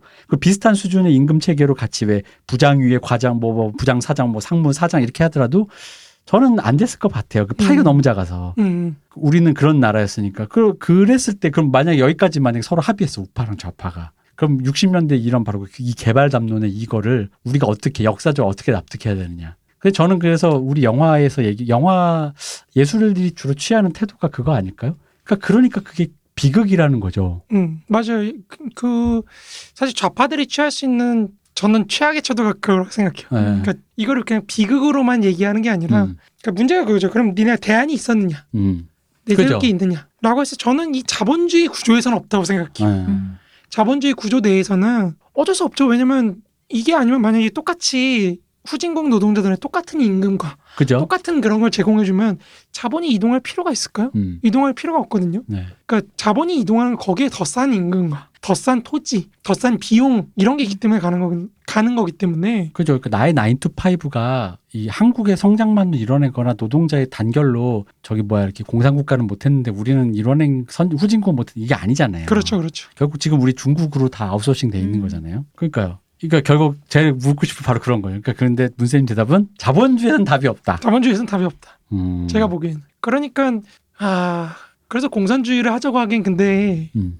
시대가 먹히지 않는 시대인 거죠. 네, 그렇죠. 지금 거기서 얘가 제가 아무리 뭐 마르크스 주의자라고 하더라도 그러니까 우리가 공산주의로 가야 됩니다라고 자신 있게 얘기하기에는 네. 사실 시대가 더 이상 먹히지 않는 시대고 근데 그렇다고 받아들여 생명체라는 건 착취적인 거야. 어쩔 수 없어라고 말하는 건 그러니까 인류가 자기 깜냥에 안 맞는 지능을 너무 가진 건가? 어 맞아요. 약간 그런 생각이 드는 거예요. 그냥 수렵 채집이나 하면서 먹다가 한 40대쯤에 죽어 죽고 그게 선순환 되면서 소수로 있잖아. 에덴 동산 맞아, 살던 맞아요가 것처럼. 아니고 맞아요가 아니고 그러니까 이런 거죠. 그러니까 그런 상황에서 사실 나올 수 있는 대안이라는 건 국제적으로 해결하는 수밖에 없거든요. 네. 그러니까 미국이 이제 1950 뒤에 얘기할 내용이지만 1957년 무렵부터 생각하는 게 뭐냐면 선진국들도 후진국에 투자를 해야 된다. 음. 그러니까 돈을 많이 내야 된다는 건데 이게 안 지켜져요. 지금까지도 안 지켜집니다. 근데 돈을 많이 낼 수 있을 만큼 우리 경제가 이제 우리 세계 경제가 그 정도가 되나요? 어 그럼요. 음. 그러니까 전 세계 그러니까 미국도 그렇고 지금은 좀 많이 원조를 하죠. 사실 네. 원조 OD 그러니까 ODA를 제일 열심히 하는 나라가 일본입니다. 음. 일본이 이제 지금 아시아에서 되게 뜨는 이유 중에 하나가 뭐냐면은 후진국들 개발에 굉장히 많은 투자를 합니다. 음. 그러니까 중국도 개발되는 데 있어서 미- 일본이 투자한 돈이 엄청 많고요. 그러다 보니까 일본이 지금도 외교적으로 굉장히 영향력을 크게 갖는 거거든요. 네. 그러니까 실제로 일본 돈으로 많이 경제 개발했죠. 우리도 음. 경제 부활을 했고. 그죠? 어, 그러니까 그런 비용은 사실 저희, 저는 그렇게 큰 문제가 아니라고 생각해요. 음. 오히려 후진국들의 어떤 생활 수준을 높이는 데 있어서 네. 그런 자본은 부족할 정도다. 정말 우리 수준까지 올리려고 한다면 그러니까 부족하지 않냐 이거예요, 제 말은. 파이가 충분하지 않지 않냐. 그러니까 제가 말하는 거는 어, 그걸 하려면 오히려 더 많은 이제 생산을 할 정도로 어. 돈이 많이 든다는 거죠. 그러니까 아 그러니까 돈이 많이 드니까 아, 제가 헷갈린 건가?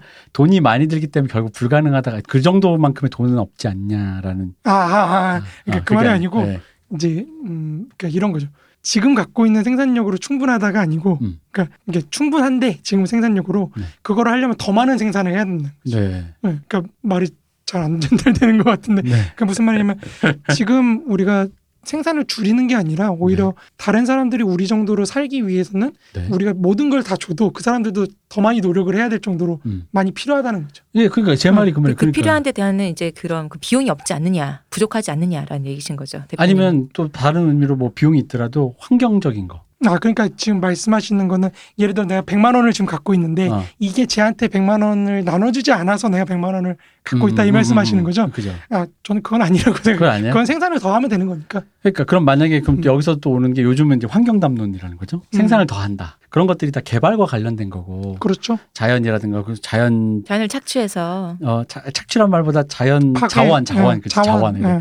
자원을 더욱 더 많이 이렇게 하고 그러니까 그게 결국은 끝도 없이 왜 우리 원자력 얘기도 그런 거잖아요. 핵융합이 나오기 전까지 사실상 불가능하고 그렇죠. 그러려면 불가능하죠. 스마트폰 쓰는 거, 음. 컴퓨터 약간 그런 거 이제 줄이고 이게 그러니까 결국 안 쓰는 방법밖에 없다라는 쪽으로 가는데 음. 그러다 보니까 이제 그런 생각이 드는 거예요. 과연 그게 충분한 일인가? 이 모든 면, 환경적인 것 모든 면에서 그것이 가능한 일인가? 그 결국에는 기술 개발밖에 없는 거죠. 그런 면에서는. 그죠? 그걸 앞당기는 그걸 앞당기는 기술 개발밖에 없고 그 전에는 사실은 지금 세계 경제가 이어질 수 있는 거는 네. 미국인들의 과도 소비 음. 음. 굉장히 과도하게 소비하는 네. 대신에 거기에 상품을 수출하면서 다른 나라들이 경제 개발을 하는 거거든요. 네. 네. 그럼 결국 이 시스템을 바꾸는 건 미국인들이 조금 생활 수준을 낮추고 음. 다른 쪽들이 이제 좀 맞춰가는 음. 그런 균형을 이루는 방향으로 갈 수밖에 없는데 이제 이게 얼마나 미국인들한테 먹힐 거냐 이 그- 문제는 어. 조금 다른 거죠. 아니 무슨 어디 미국인뿐만 우리나라도 아 니네도 이제 대한민국 선진국이니까 좀 내려놓고 음, 저기 말레이시아나 베트남에 뭐 이런 얘기하면 먹히겠어요?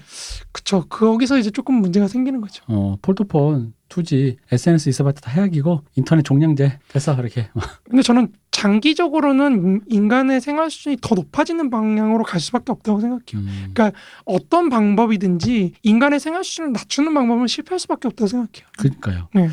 그러니까 제가 좀 저는 약간 비관적이 되는 거예요. 갑자기 음. 그런 의미로 결국은 그럴 수밖에 없는데 계속 이제 양쪽으로 뭔가 팽창해야 되는데 과연 그러니까 이런 지점에서 사실 마르크스는 굉장히 계몽주의적인 면이 있는 거예요. 그러니까 음. 무슨 말이냐면은 그러니까 그런 의미에서 마르크스를 근대주의자라고 할 수 있는 게좀 음. 낙관적이라는 거죠. 음. 기술 개발이 그때는 좀 해결을 해줄 거야. 그러니까 마르크스가 볼 때는 지금은 욕망이 억눌려 있거든요. 한쪽에서 한쪽에서는 굉장히 과도하게 소비를 하고 음. 한쪽은 욕망이 억눌려 있는데 네. 이거를 결국 한쪽을 끌어내지 않고 양쪽 다 끌어올리기 위해서는 더 많은 기술 개발과 이걸 통해서 자연과의 순환 과정이 굉장히 자- 물질 대사가 굉장히 잘 이루어지게 하는 그런 방향으로 갈 수밖에 없다. 결국에 충족이 될 거다 기술로. 기술로 응.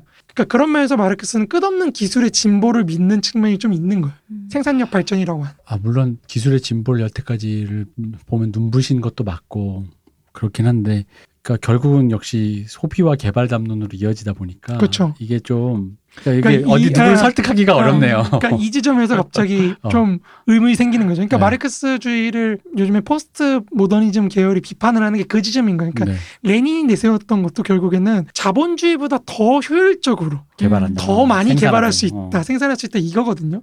우리가 계획 경제를 하면은 네. 그러니까 더 나은 근대를 원한 거지 근대 자체를 넘어선 건 아니거든요. 음, 그러면 이 개발주의라는 담론, 생산력주의라는 담론을 과연 마르크스주의가 넘어설 수 있느냐? 음. 이걸 못 넘어섰다고 생각을 하는 거죠. 그걸 비판하시는 분들은.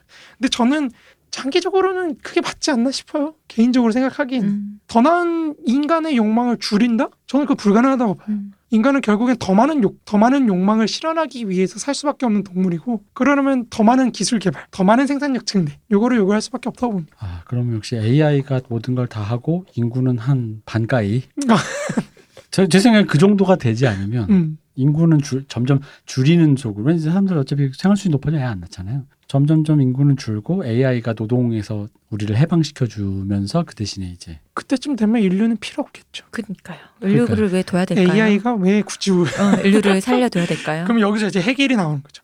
역시 정신만 유지되면 된다. 아니요 그거는 어 AI는 과연 AI에게는 할 말은 저는 이제 나중에 다시 한번 얘기하겠지만 할 말은 있을 것 같아요. 뭐 어떤 건가요? 아 왜냐면 그런 거죠. 그러니까 이거 다른 방송에서 할 얘기였는데 예를 들어 이제 물론 이제 저 그 걔 누구죠? 알파고? 음, 알파고가 물론 완벽한 AI는 아닙니다. 아직 여기서 말하는 AI라는 건 사람과 똑같다. 음, 어, 사람보다 명석한 두뇌와 감정 체계까지 갖고 있다라고 했을 때 AI가 왜 우리 이 얘기잖아요. AI가 이제는 이 공식을 입력하면 음. 사람보다 더 똑같은 음악 만들고 네. 영화 만들 수 있다 그러잖아요.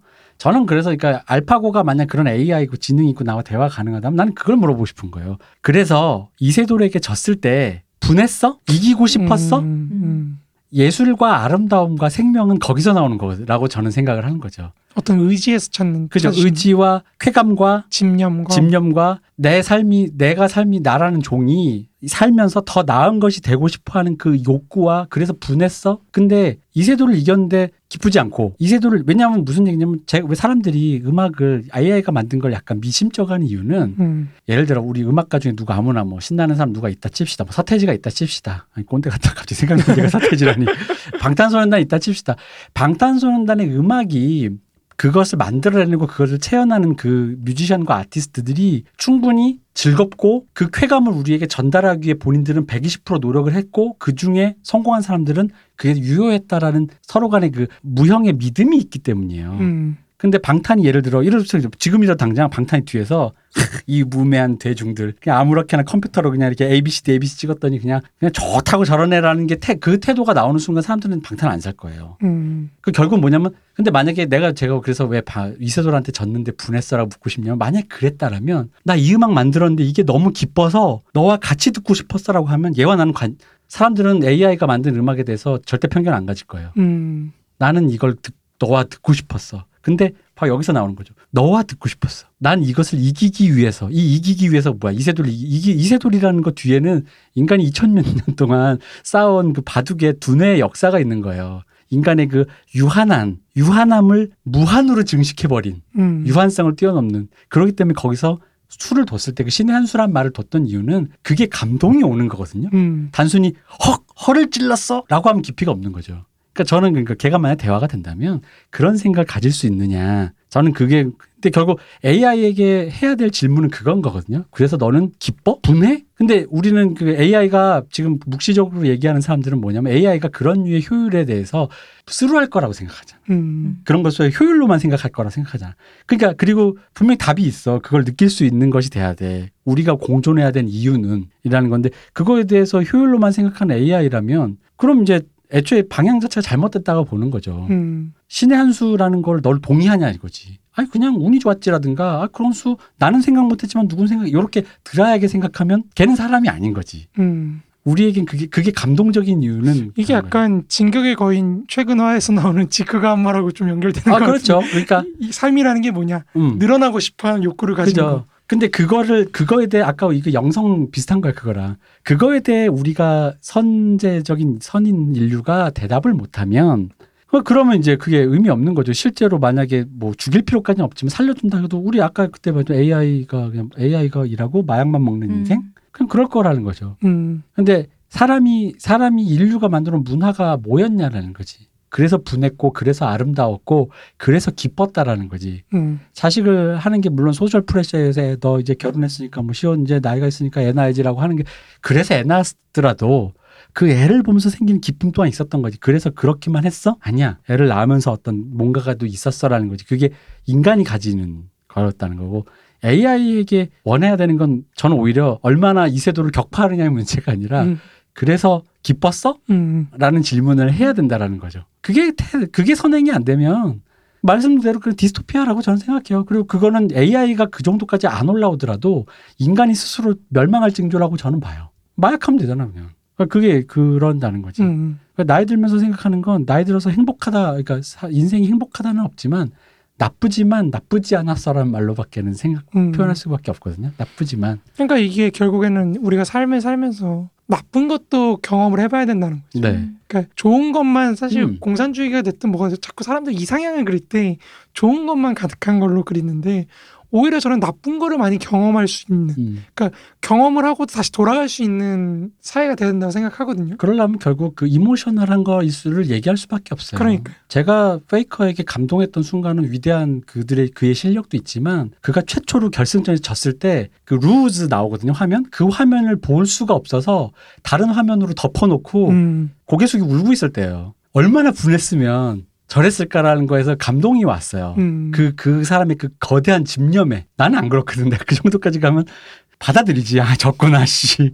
뭐 이러는데 그 나는 도달할 수 없을 정도의 그 집념에 감동했거든요. 근데 그게 이겨서 기뻤어의 문제는 아니거든요. 그렇죠. 우리나라가 이겼어. 이건 아니었어요. 그 우리나라는 졌지, 그때. 근데 슬펐다는 거죠. 그, 그러니까 이게 아까도 돌아가서 얘기하면 이거를 사짜 냄새 안 나게 전달해줄 방법이 딱히 없다. 그러니까 이제 우리가 사실 역사를 배우는 가장 큰 저는 개인적으로 가장 근본적인 이유는 시뮬레이터 해보는 거라고 생각하거든요. 네. 그러니까 내가 경험해보지 못한 어떤 감정과 경험과 이런 거를 한번 시뮬레이션을 돌려보고 음. 그 다음에 내가 삶을 삶이라는 전장으로 나가는 사람과 그런 작업 없이 바로 삶에 나가서 좌충우돌 겪으면서 살아가는 사람과는 굉장히 격차가 크다고 생각하거든요. 네. 문학 작품이나 예술 작품이 주는 의유도 그런 거겠죠. 그렇죠. 그렇죠. 그렇죠. 그러니까 예를 들어서 뭐 성경이나 이런 것도 사실 뭐 사기라든지 이런 음. 책도 갖는 의미가 저는 그런 거라 네, 생각해요. 맞아요. 우리가 나의 아저씨에서 사람들이 제일 감동하는 장면은 결국 도청하다가 자기도 모르게 그 넘어졌던 소리를 들었을 때 달려가는 아이유에서 감동받는 거거든요. 그, 그러다 보니까, 어, 저는 그러니까 그거를 오히려 어떻게든 인간에게 이모셔널한 거를 교육이 세계가 책임져야 된다. 약 팔지 말아라는 거 말고. 근데 이제 약 파는 것 같은 맨키로의 언어를 개발을 못 했다는 거지. 예술이 그 기능을 했는데 요즘 누가 뭐 봅니까? 저도 저조차도 어, 10분 이상 되는 영화 일단 고를 내니 보기가 그래요. 음. 3분짜리 말초적인 유튜브에 자극이 돼가지고 잘 안 보게 돼요. 그러니까 과연 될까요? 라는 그러니까 그 그래서 자본주의에선 대안이 있는지 문쌤에게 여쭤본 거고 그런 여러 가지가 뭔가 아무리 모든 정보를 취합해도 되게 비관적인 거예요. 비극적이고 약간. 그래서 저는 희망을 느끼고 싶은 사람이니까.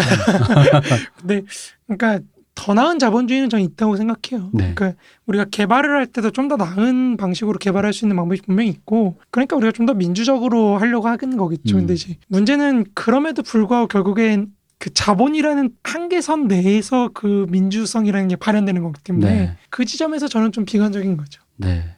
사실 이 질문은 이미 저의 선대인 모든 수많은 위대한 SF 소설가들이 다 했던 질문이고 심지어 아톰의 마지막 에피소드인 플루토에 잘 나옵니다. 인간의 모든 송사를 뇌에 집어넣었더니 애가 깨질 않더라. 음, 그리고 나서 마지막 남은 것이 슬픔, 분노였다라는 거. 그래서 묻은 거죠. 그래서 날 죽이면 네 마음이 편해? 대화가 그 순간 가능해지는 거죠. 그 굉장히 분노한 그 사람에게 나를 죽이려고 하는 사람 되게 아이러니하잖아요. 나를 죽이려고 하는 사람 앞에서만이 진정한 대화가 가능한 거죠.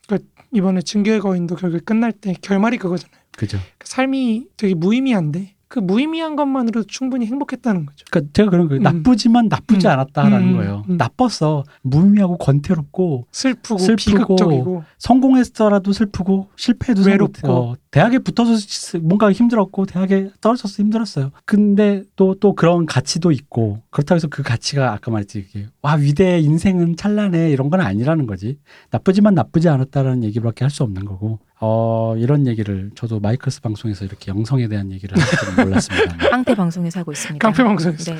역시 밑바닥 음. 슬픈 그죠? 왜냐면 전 이 역사가 슬퍼요. 너무 슬픈 역사잖아요. 예, 가장 슬퍼요. 비참한 역사, 가장 밑에 역사라고 생각하기 때문에 저는 뭐 이런 역사에서 제가 어떤 제가 종교를 가졌을 때 제가 느꼈던 제 최고의 통찰해 보면 너무 건방지고 그냥 느낌은 뭐였냐면 내가 아니어서 다행이었구나. 음, 흔히 말하는 주여 저를 시험에 들게 음. 하지 마옵소서라는 거예요. 맞아. 내가 아니어서 다행이었다. 그래 그럼으로써 뭐냐면 오히려 범죄자가 나올 때 내가 범죄자가 안 된 것에 감도 감사한다 할까? 어차피 신이 역사하신다며. 좀 있으면 종교 하나 만드시겠네.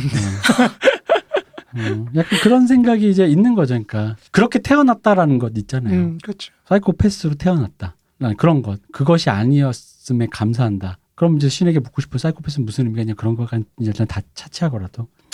그렇습니다. 그래서, 음, 슬- 제가 얘기 듣다 보니 자꾸 말이 길어진 게 얘기가 너무 슬퍼요. 음, 그렇죠. 슬픔에 계속 반복만 돼요. 맞아요. 뭔가 기쁨이나 쾌감, 그래도 우리는 무언가를 찾았다 이런 느낌이 아니라 그냥 이렇게, 그냥 이렇게. 그러니까 저는 그런 의미에서 이 전평의 비극이라는 게 사실 20세기 후진국이 보편적으로 겪을 수밖에 없던 하나의 비극이라는 거죠. 음. 음, 그러니까 주체적으로 그러니까 개발을 위해서 희생당할 수밖에 없는 네. 그 과정에서 정치적으로 탈주체해야 되는 그런 비극적인 사건 중에 하나라는 거죠. 그러니까 그거를 다시 다시금 우리가 주체성을 회복을 하고 다시 무언가를 할 수 있게 된다는 거는 뭐 앞으로 해가, 해나가야 될 영역인 것 같아요. 그러니까 인간이 다시 그런 비극을 맞이할 수도 있다고 생각하고 저는 개인적으로. 그러니까 이 비극을 끝내자는 거예요. 결국에 사회주의 하자는 거는 음. 이 반복되는 영원 회기의 비극 속에서 조금 더 나은 방향으로 나아갔으면 좋겠다. 뭐 이런 거죠. 네. 소원은 그렇게. 소원을 말해봐. 그 소원이 내 소원이 그 소원인데. 그러니까 이게 제가 좀 더 확신을 갖고 이렇게 막, 막 이렇게 얘기하면 좋은데 또 제 성격이 또 그런 성격이 아니다 네. 아니 거기에 확신을 가지시면 우리도 의심스럽죠. 이게 될 일인가 싶으니까. 그러니까 우리가 모색을 하기 위해서 역사를 배우는 것이고. 근데 어쨌든 저는 그래 계속 배우면서 예전에는 오히려 감정을 배제하는 쪽이었거든요. 그런 뭔가 답이 있을 거야라는 구조적으로 뭔가 뭐 하다못해 뭐 그런 거 그러니까 기술 발전하고 뭐9 to 5를 실시하든 뭐 4대 보험이든 뭐 제도적으로 뭔가 있을 거야라고 했는데 그게 아니다. 아니었다. 음. 라는 생각이 들었습니다. 그러다 보니까 여기까지 왔네요. 묵시록적인 방송이 돼버렸네요. 또 비극의 역사를 다루다 보니까 우리가 네. 어쨌든 오늘은 좀 방송이 길었습니다. 네 좀 길어졌네요. 네. 아 이거 이거 나, 나무위키에 나 이거 나 이렇게 바- 네. 말 많이 하면 안 되는데. 아욕욕 많이 먹었는데. 아니요, 제가 많이 먹어요. 멀쩡하게 진행하는 사람한테 옆에 사족을 붙여서 길게 아, 예, 만든다고. 괜찮죠. 좋죠. 아, 그렇습니다. 다 필요한 말씀이라고 생각합니다. 문선님 고생하셨습니다. 급 셔터를 오늘도 급 셔터 내려드리겠어요. 고생하셨습니다. 네, 이 대표님 고생하셨어요. 수고하셨습니다. 감사합니다. 쉬우셨습니다.